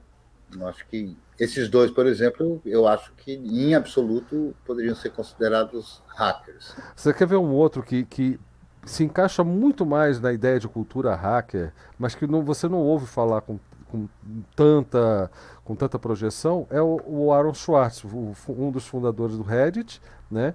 Que não importa a técnica, enfim, que ele objetivou isso, foi muito bacana, foi muito hacker da parte dele, ele objetivou entrar no banco de dados de uma... eu não sei se era da universidade, enfim, para ter acesso às publicações científicas que eram fechadas para o acesso, elas só eram acessíveis via pagamento, uma série de coisas, né? E pegou aquilo e mandou para todo mundo. Isso tem a ver com um processo de invasão, sim, que aconteceu, para o sistema, roubo de dados, do ponto de vista do sistema, para você levar aquilo para ter acesso ali, para todo, enfim, para a comunidade ter acesso, compartilhar aquela informação. Foi feito de forma ilegal, tudo bem, mas isso eu vejo muito mais de atitude hacker ali, até porque a invasão ela foi feita fisicamente, parece, ele entrou mesmo lá no hack, alguma coisa assim, para fazer a captura das informações, se eu não me engano, né? Mas a atitude... não teve, dependendo da ótica, não teve uso ilegal da informação, ele próprio alegou que ele estava fazendo um uso que qualquer pessoa poderia Sim. fazer, de sentar no Wi-Fi do MIT e baixar um paper. Só que em vez de uma pessoa, ele colocou um script lá atrás e deixou o script rodando num computador que estava dentro de um armário. Então, exatamente, no armário. Exatamente, foi um hack. Junto com ele, pode-se citar Alexandra Eubachian, né? Também. E o caso dela é um pouco ainda mais emblemático, que se trata de uma pessoa do país de ser um mundo, e pensa você tendo que gastar 25, 30, 40 dólares para ler um paper aqui. Converte isso, né, para reais.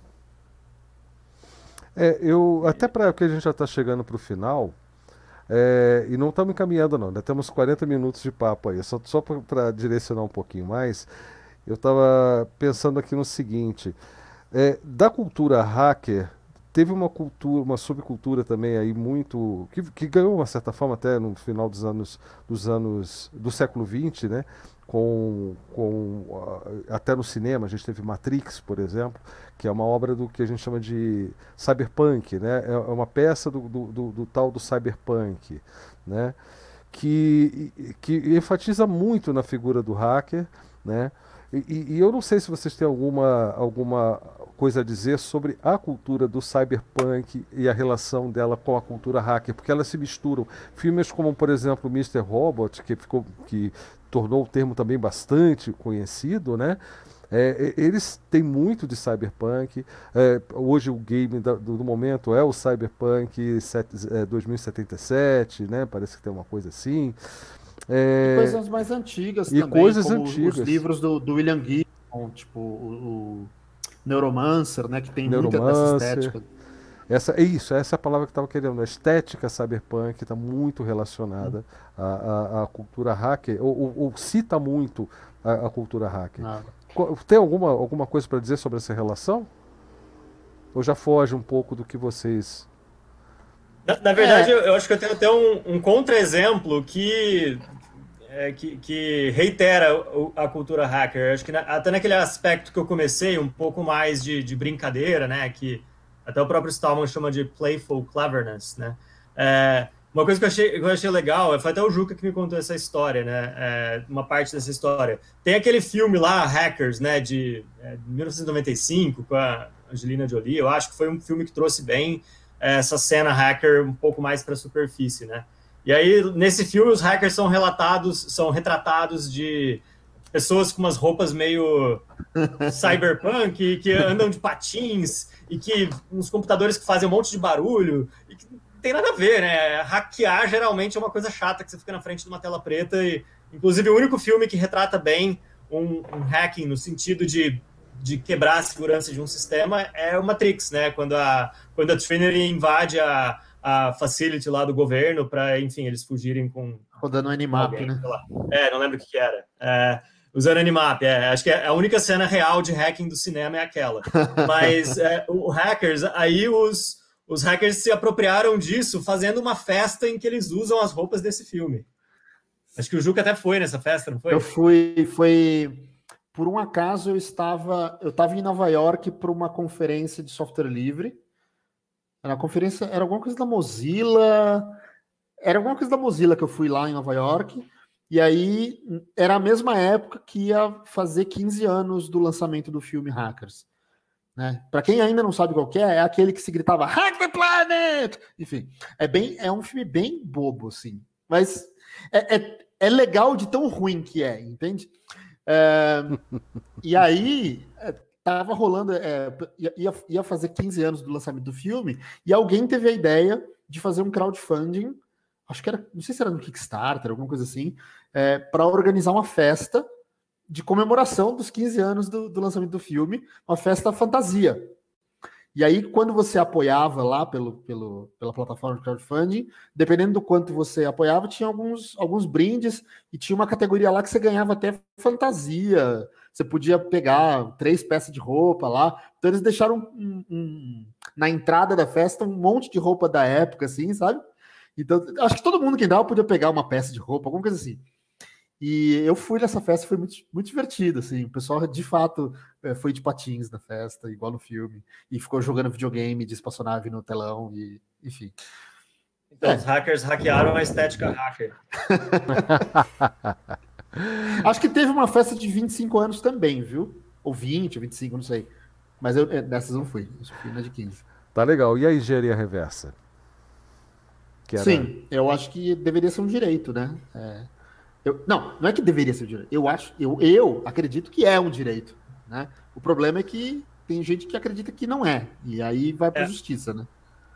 Só aproveitar para fazer uma. O problema é que as pessoas digressão. Que acreditam que não é têm um pouco mais de dinheiro do que as pessoas. Exato. Aí vem aquela conversa. O que os hackers fazem é legal, é ilegal. Aí tem uma coisa que assim.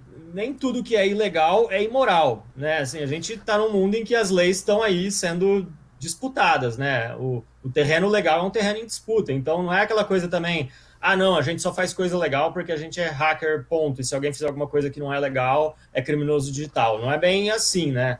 Então, tem muitas coisas que os hackers fazem, por acaso, estão muito nessa fronteira, né? Do discutível, né? Então, até o próprio caso aqui do Aaron Swartz que a gente estava falando, né? É uma legalidade que está em disputa. Então, acho que existe uma ética hacker que, de certo modo, se coloca, por assim dizer, acima da lei, sei lá, como se a lei fosse transitória, mas também tem outros aspectos para avaliar aí. Então, é o caso, por exemplo, que o Aaron Swartz achou legítimo fazer o que ele fez e que o cara do Xbox está lá, sei lá, num tribunal argumentando que ele não cometeu um crime, que o que ele fez é um direito, até porque muitas coisas que os hackers fazem, independente de como você lê as coisas, né, é um direito, né? O copyright, o fair use, está escrito na lei. E a gente vê que, como o Cretil falou, né, em muitos momentos, geralmente, quem tem mais dinheiro que consegue fazer vencer a sua interpretação da lei e não os hackers, por assim dizer. E é por isso que a Electronic Frontier Foundation faz um trabalho fenomenal e super importante de ficar de olho em quais são os casos que estão acontecendo nesse âmbito, né? Quais são as disputas legais que podem abrir precedentes de interpretação da lei. E eu acho que bono, inclusive, não sempre, mas muitas vezes atuam pro bono para ajudar as pessoas que estão disputando casos da justiça, né? Nesse aspecto da lei, é bom sempre lembrar que escravidão foi legal, né? De que mulher votar era ilegal, né? Então, de fato, é sempre uma disputa, né? Imaginar que num dado período isso está posto, não está posto. Porque o que é legal ou ilegal é apenas uma definição da lei que, através do voto, do Congresso Nacional, pode ser alterado, ou seja, através, por enquanto, nesse formato de representação, mas, enfim, a lei é alguma coisa que está sempre em construção, né? Então não é dado como posto, né? E ponto final. Eu queria fazer jogar merda no ventilador e fazer uma pergunta bem provocativa, né? Mas... valores da ética hacker, a definição do que é ser um hacker, né? E toda essa questão da ética hacker. O hacking é de esquerda? Ou não? Ah, essa é uma provocação que eu sempre gosto. Acho que o hacking é anárquico.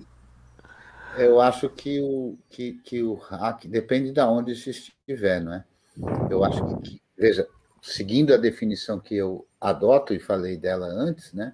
O hacker é aquele que não aceita as coisas como elas estão, né?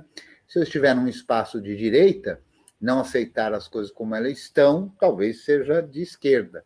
Se eu estivesse num espaço exclusivamente de esquerda, não aceitar as coisas como elas são, talvez fosse de direita, né? Que a gente está numa sociedade, a sociedade que a gente tem mais contato, que tem uma dependência muito grande, especialmente se você não corre atrás, é a sociedade ocidental, da cultura dos Estados Unidos, da América do Norte, né? E tudo mais, que é predominantemente representativa dos valores atribuídos ao que a gente chama por essa vertente política da direita, né? Então, nesse nosso universo, o hacking seria de esquerda, assim como o software livre, diga-se de passagem, de uma forma muito clara, mas não porque o hackerismo, digamos assim, ou que a cultura hacker seja de esquerda.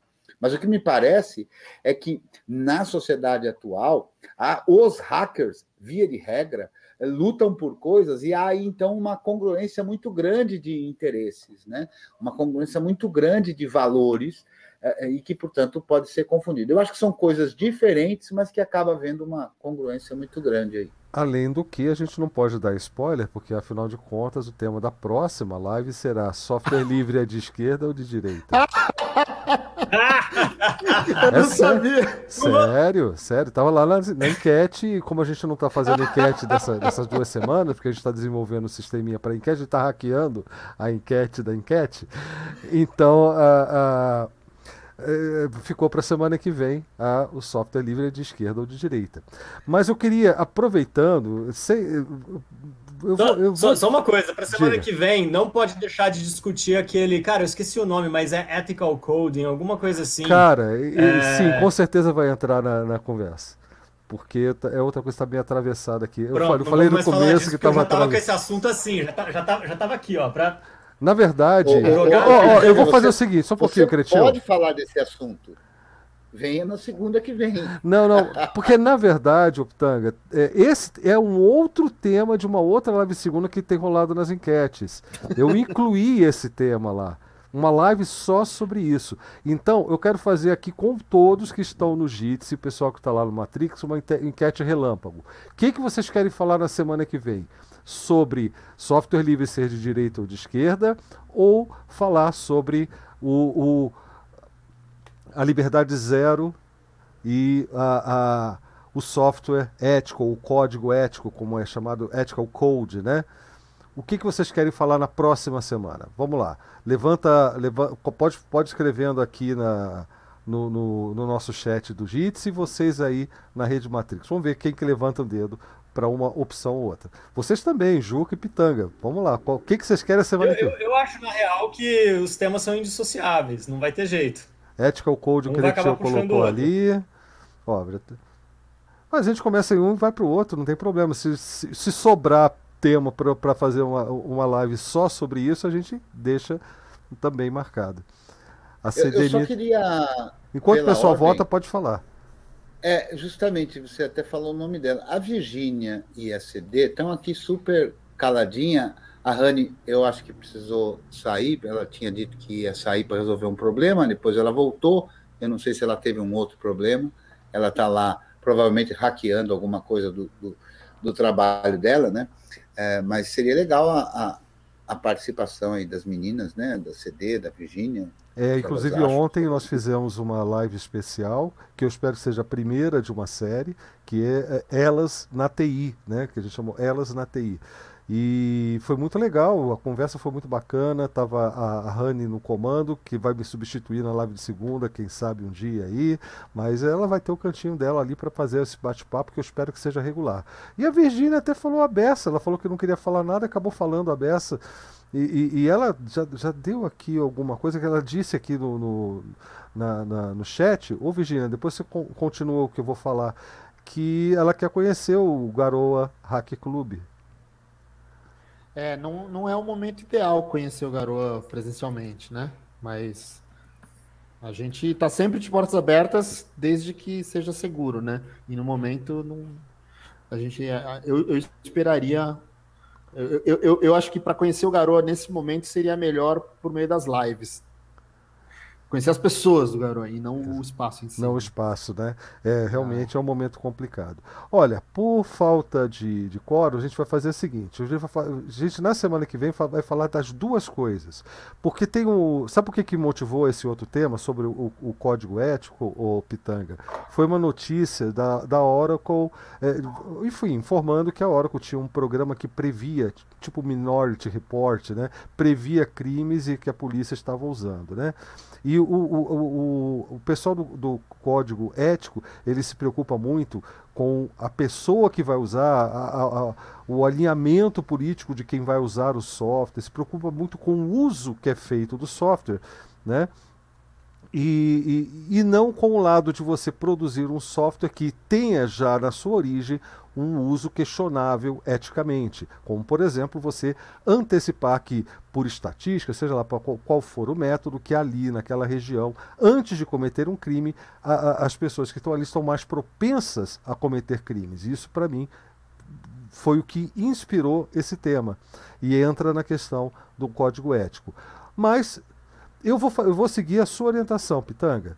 Esquerda ou direita pelo título, até porque eu acredito que a gente não vai ter muito a falar especificamente de software livre com o assunto direita e esquerda. A gente vai para uma outra praia que eu acho muito interessante a gente discutir mesmo, e já encaixa o software ético aí também na conversa da semana que vem.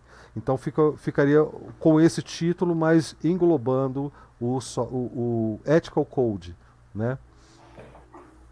Então a gente já está definido aqui. Já definimos a próxima live de segunda.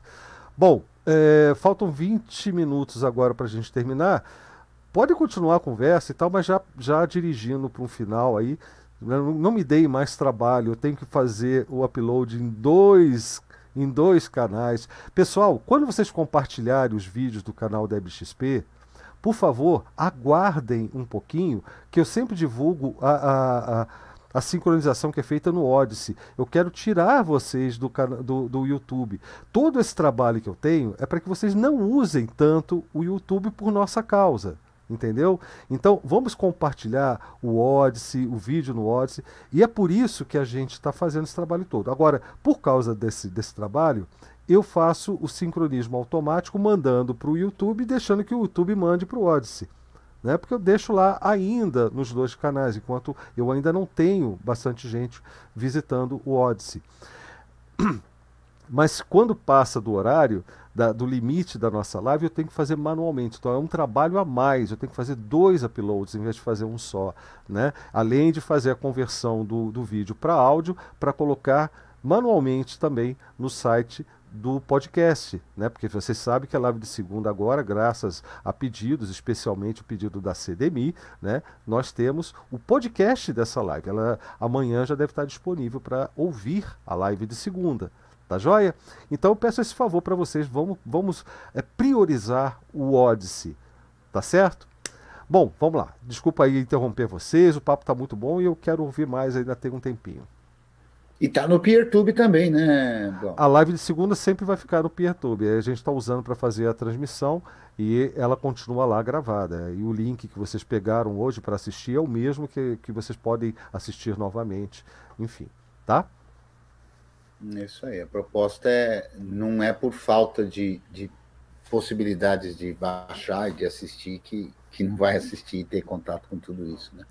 Eu acho que o tema podia até se alongar mais, né? Especialmente nessa área da engenharia reversa, que eu acho que é uma coisa muito interessante e que é um trabalho de fundamental importância.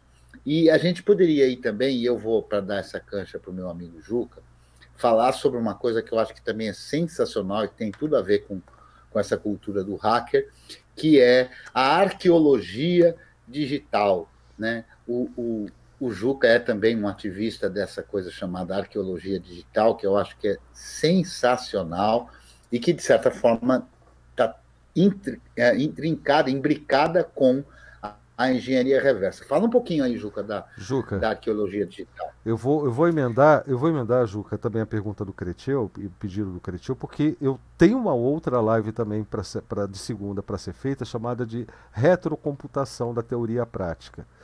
E eu não sei se eu posso chamar de retrocomputação o que o Cretil chamou agora de arqueologia digital. Sim, pode. Mais ou menos. Mais ou menos. Não, não é exatamente a mesma coisa, mas são assuntos completamente casados. Eu diria que a retrocomputação pode ser o mero uso de computadores antigos por razões nostálgicas ou de entusiastas de computadores antigos usando suas máquinas. Isso seria o que a gente provavelmente chamaria de retrocomputação, enquanto que a arqueologia digital é mais a pesquisa mesmo, de levantar informações que estão ocultas ou mal documentadas ou perdidas, e que a gente faz um esforço mais focado em tentar achar essas informações, documentá-las, para viabilizar que depois sejam também consumidas pelos entusiastas da computação ou por pessoas estudando história da computação. Preservadas, né? Preservadas, como peça de museu, né? Eu costumo dizer que os valores do software livre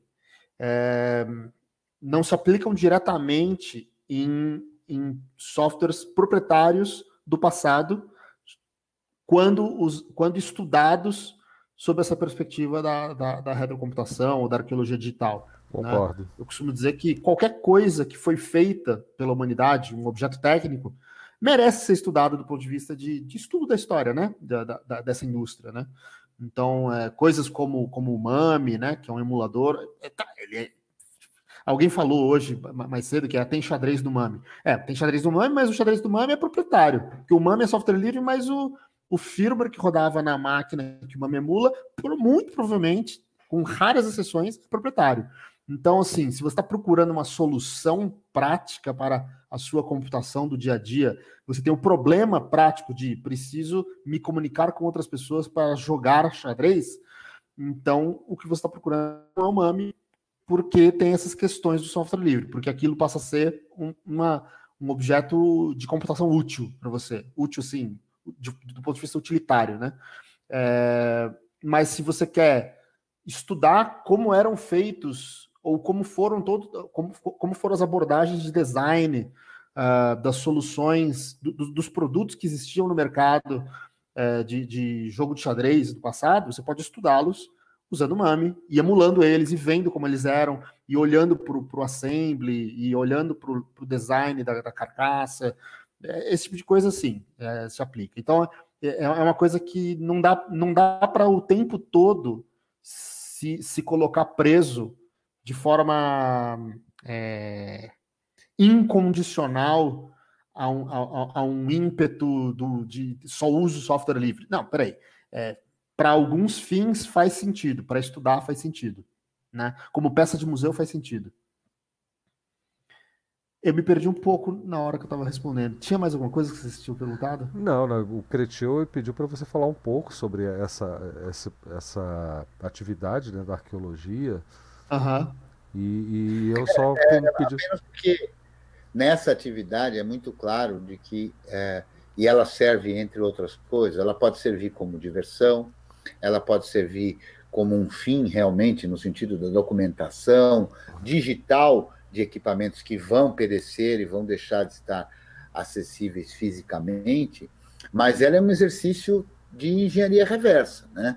Porque da mesma forma que pega um computador velho para analisar o que é que tem ali dentro, também é a mesma forma que se faz para, por exemplo, descobrir e criar um firmware que hoje só tem proprietário para que ele seja livre, né? Eu gostaria, Juca, que você contasse o caso da impressora lá do Garoa, a impressora comum mesmo para fazer recorte, impressora e cutter, né? E cortadora, que vocês o firma, que eu acho que é bem legal esse caso. Ah, eu gostei de você ter perguntado isso, porque o pessoal costuma falar por aí de hacking e pensar numa pessoa digitando num teclado, escrevendo software, por exemplo, ou fazendo engenharia reversa de software, etc.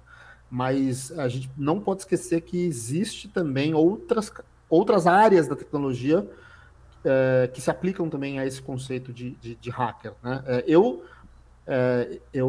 me considero, ou sou reconhecido por outros como sendo um hardware hacker, uma pessoa que tem esse interesse em conhecer o hardware em si, os circuitos, né? As placas dos computadores, entender o que cada componente faz, ou por que foi projetado de uma forma e não de outra, ou formas inusitadas de se modificar um dispositivo de hardware, né?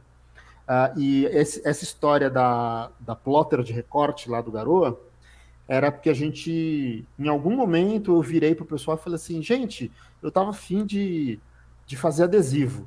E eu já tinha feito alguns adesivos do projeto GNU para colocar no laptop, tinha feito algumas coisas assim com aqueles adesivos de recorte de vinil, sabe? Então é tipo um filme plástico, assim, tipo parecido com um contact, só que um pouco mais grosso, que é cortado por uma faca, movida por motores, né? Um robozinho com uma faquinha, um estilete, que corta esse plástico adesivo, e aí fica só as formas, a forma vetorial que você der, ele corta o adesivo, né? E aí eu falei, tô afim de fazer, mas tô afim de ter a máquina, em vez de continuar encomendando que alguém faça para mim, seria legal ter essa máquina no Garoa como infraestrutura tecnológica para o clube, assim como a gente tem impressora 3D, laser cutter, ferro de solda, esse tipo de coisa, a gente poderia ter também, para melhorar a infraestrutura, uma máquina de corte adesivo. Aí, algumas pessoas acharam que não tinha nada a ver, outras acharam que tinha a ver, então a gente fez uma vaquinha só entre as pessoas interessadas. Acho que o Garoa pagou, do dinheiro do Garoa foi 50%, e os outros 50% foi uma vaquinha das pessoas que achavam que devia ter, né? E a gente comprou lá a máquina.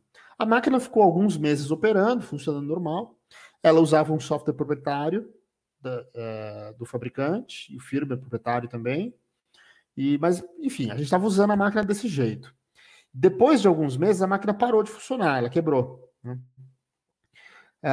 E a gente falou, bom, vamos ver o que é, né? Ela aparentemente estava com firmware corrompido, porque quando ela botava, o movimento normal que essas máquinas fazem é de o carrinho dela ir numa direção, que é o que a gente chama de homing, que é para ela achar alguma referência para o sistema de coordenadas dela, né? Então ela movia esse cabeçote para a esquerda até encostar na parede, tem um sensorzinho que ele percebe que acabou, né? Aí, quando chega ali, ela sabe que ali é o ponto zero da coordenada X, por exemplo. E aí ela fazia o homing e depois você podia operar a máquina. No nosso caso, ela estava travando nesse momento. Então, quando eu ligava a máquina, ela fazia o movimento. Quando ela encostava no homing, parava tudo e mais nada funcionava. Então, o fato dela estar fazendo alguma coisa significava que a placa não estava queimada, entendeu? Não é que pifou de vez. O mais provável, na minha opinião, era algum pau, alguma coisa que tinha corrompido no firmware e não no resto da eletrônica, né? Mas a gente não tem como instalar um firmware novo, porque a gente não sabe nada sobre essa placa, a gente nem sequer o binário proprietário do firmware a gente tem, ou mecanismos de fazer upload de firmware, não tem nada, entendeu? Como é que vai fazer? A gente desencanou de usar a placa eletrônica original dela e a gente colocou no lugar uma placa controladora de impressora 3D. Eu e o Pitanga, naquela época, a gente estava operando comercialmente, né, operando uma empresa de fabricação de impressoras 3D. Então, a gente tinha as placas-mães que a gente usava, as plaquinhas de circuito eletrônico embarcada, né? Que a gente usava para controlar a impressora 3D, cujo firmware é livre, tá? Tanto o software quanto o firmware da nossa máquina, lá da MetaMáquina, é software livre. Então, a gente falou, bom, vamos usar essa plaquinha, porque no fundo, uma impressora 3D e uma máquina de recorte são mais ou menos a mesma coisa. São máquinas de controle numérico, que tem motores que se movimentam e seguem comandos enviados pelo computador, numa linguagem lá, chamada G-Code, que é gerada a partir de algum design, ou um modelo 3D de uma peça, ou um arquivo vetorial de uma curva de corte. Mas depois que o modelo 3D ou a curva ou o vetor são convertidos nessa linguagem de controle para os movimentos da máquina, daí em diante todo o resto é igual, entendeu? Todo o resto é só executar aquelas operações de movimentação da máquina. É claro que a ponta da máquina de plotter de recorte é uma faca, e a ponta da impressora 3D é um bico extrusor que derrete plástico e derrama ele na plataforma. Então a ferramenta é diferente, mas todo o resto, o controle numérico de movimentação, são robôs muito parecidos. Então o firmware livre de impressora 3D era completamente adequado para controlar também uma máquina de recorte. Então eu peguei o código-fonte do firmware da impressora 3D, modifiquei umas 5 ou 6 linhas só para mudar a interpretação do significado da coordenada Z, que no caso de uma impressora 3D, a coordenada Z controla os comandos que você manda para um motor de passo, para ele girar lá o eixo e subir o bico e descer para ir mudando o nível das camadas que estão sendo impressas, né? E no caso da máquina de recorte, a coordenada Z não é um valor inteiro, né? Um valor flutuante, né? De zero para qualquer valor de altura.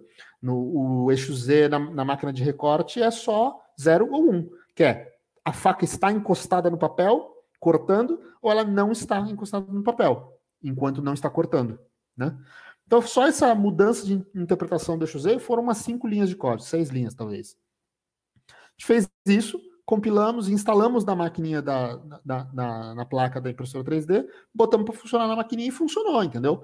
E há uma coisa maravilhosa, é que o firmware e o hardware original, né, a placa-mãe original com o firmware proprietário, implementava restrições que limitavam o tamanho máximo do adesivo que você poderia cortar na máquina. Enquanto que o firmware que eu coloquei, que é software livre, não contém essas restrições. E a gente podia cortar adesivos do tamanho que a gente quisesse. Claro que se eu fizesse um adesivo muito longo, porque o papel entra na máquina, vai entrando, o eixo Y é infinito, né? Quanto o rolo, tipo formulário contínuo de impressora antiga, se você colocasse um papel compridão, ele vai puxando, e depois volta. O problema é que você vai conseguir fazer, só que esse comprimento muito longo, na hora que o papel voltar, ele vai voltar meio torto. Então não vai estar perfeitamente alinhado. Então pode ser que o seu adesivo não fique tão bom se ele for muito longo. Mas pelo menos você vai conseguir fazer, entendeu? Nem que você tenha que dar um ajustezinho na mão com estilete depois para fechar, entendeu? E aí alguém vendo isso falou, nossa, então quer dizer que você removeu a restrição? Eu falei, não, eu não removi a restrição, eu só não a implementei. Não? Eu... Inclusive, isso me lembra de um assunto que aconteceu recentemente, que bobear já dá um assunto para outra live, né? Que são essas restrições artificiais impostas em hardware, né, pelo software. E como o Juca falou de cortadora de vinil, eu lembrei que tá acontecendo aí o caso de uma que chama Cutrix, alguma coisa assim, Circuit.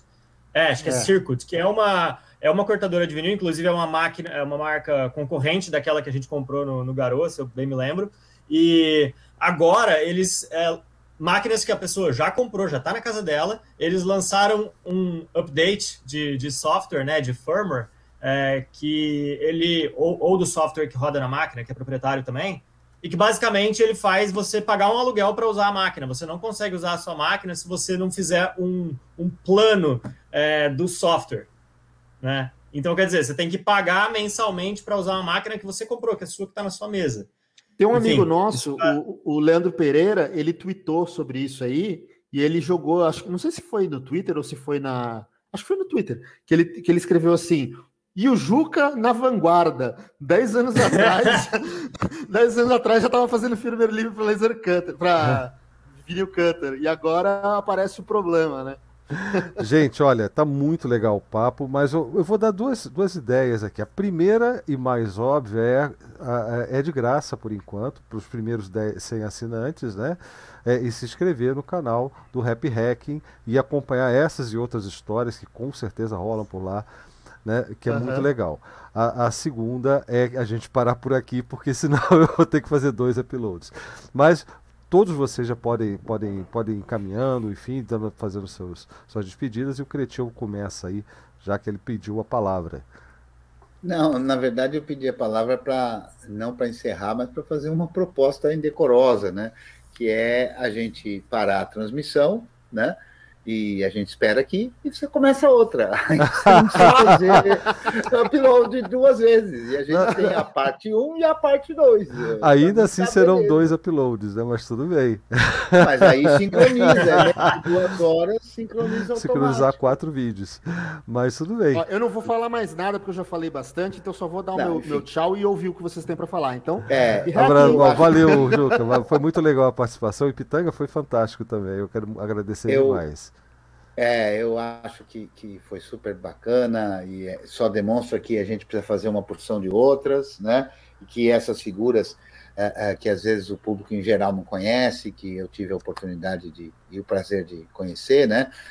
E mostrar para vocês aí o trabalho deles e tudo, e começar a desmistificar um pouco isso, né? Então, aquela figura de fundo de underground lá, né? Naquela coisa só assim, que a mídia glamouriza desta forma, né? Mas não, que são pessoas inteligentes, que são pessoas que constroem coisas, que podem ter emprego, como disse o Pitanga, né? Porque, afinal de contas, todos precisam sobreviver, e uma vez que a gente está num mundo que é capitalista, né? E o mais importante, ter emprego com software livre.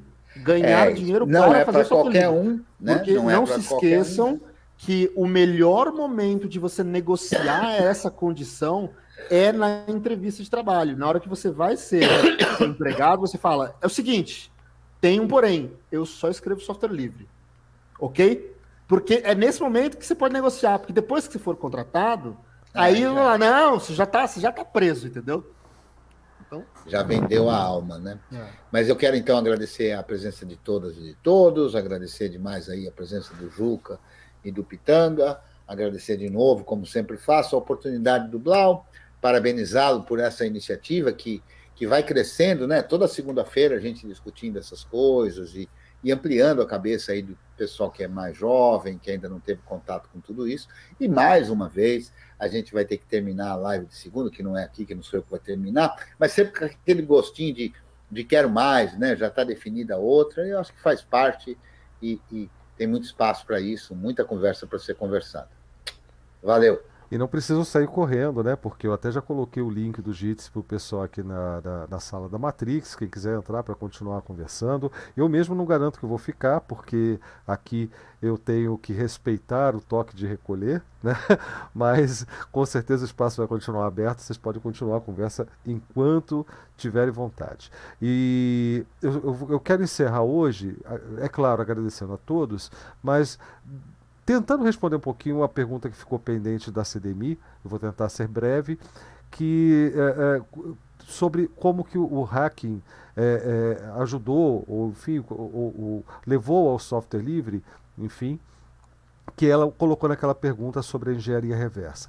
Pelas respostas que nós tivemos aqui, eu acho que a gente pode encerrar dizendo que a importância de movimentos e organizações em torno do software livre está exatamente nisso. Da mesma forma que alguém pode ser processado por fazer um trabalho de engenharia reversa e ter que encarar sozinho o processo, com o apoio de um movimento, com o apoio de uma organização, e eles até citaram a EFF, não é isso, a EFF, né, que cuida dessa parte na eletrônica, né? Nós também temos o equivalente da Free Software Foundation, no projeto GNU e das licenças livres. Então você antecipa isso licenciando seu trabalho e você pode questionar como movimento justamente a justiça dessas restrições criadas legalmente, com dispositivos legais. E aí que entra questionar copyright, patentes e outros conceitos ligados à propriedade intelectual. E a gente já teve uma conversa, inclusive, com o Juca aqui sobre isso, né? Mas com certeza a gente vai voltar a esse assunto. Bom, mais uma vez, muito obrigado. Amanhã, não se esqueçam que tem um laboratório aí do professor Cretê, é 19 horas, né, Cretê? E quinta-feira tem o Tira Dúvidas com ele também. Na sexta-feira nós temos mais um Papo de Shell. E a gente vai se falando por aí, porque eu voltei a soltar um monte de vídeos. Já soltei vídeos sobre configurações do i3 da semana passada, já soltei hoje. E amanhã vai ter mais, com certeza. A gente vai, vocês vão ficar saturados de mim rapidamente a partir de agora, tá bom? Um grande abraço, pessoal, e até a próxima. Falou, pessoal, valeu.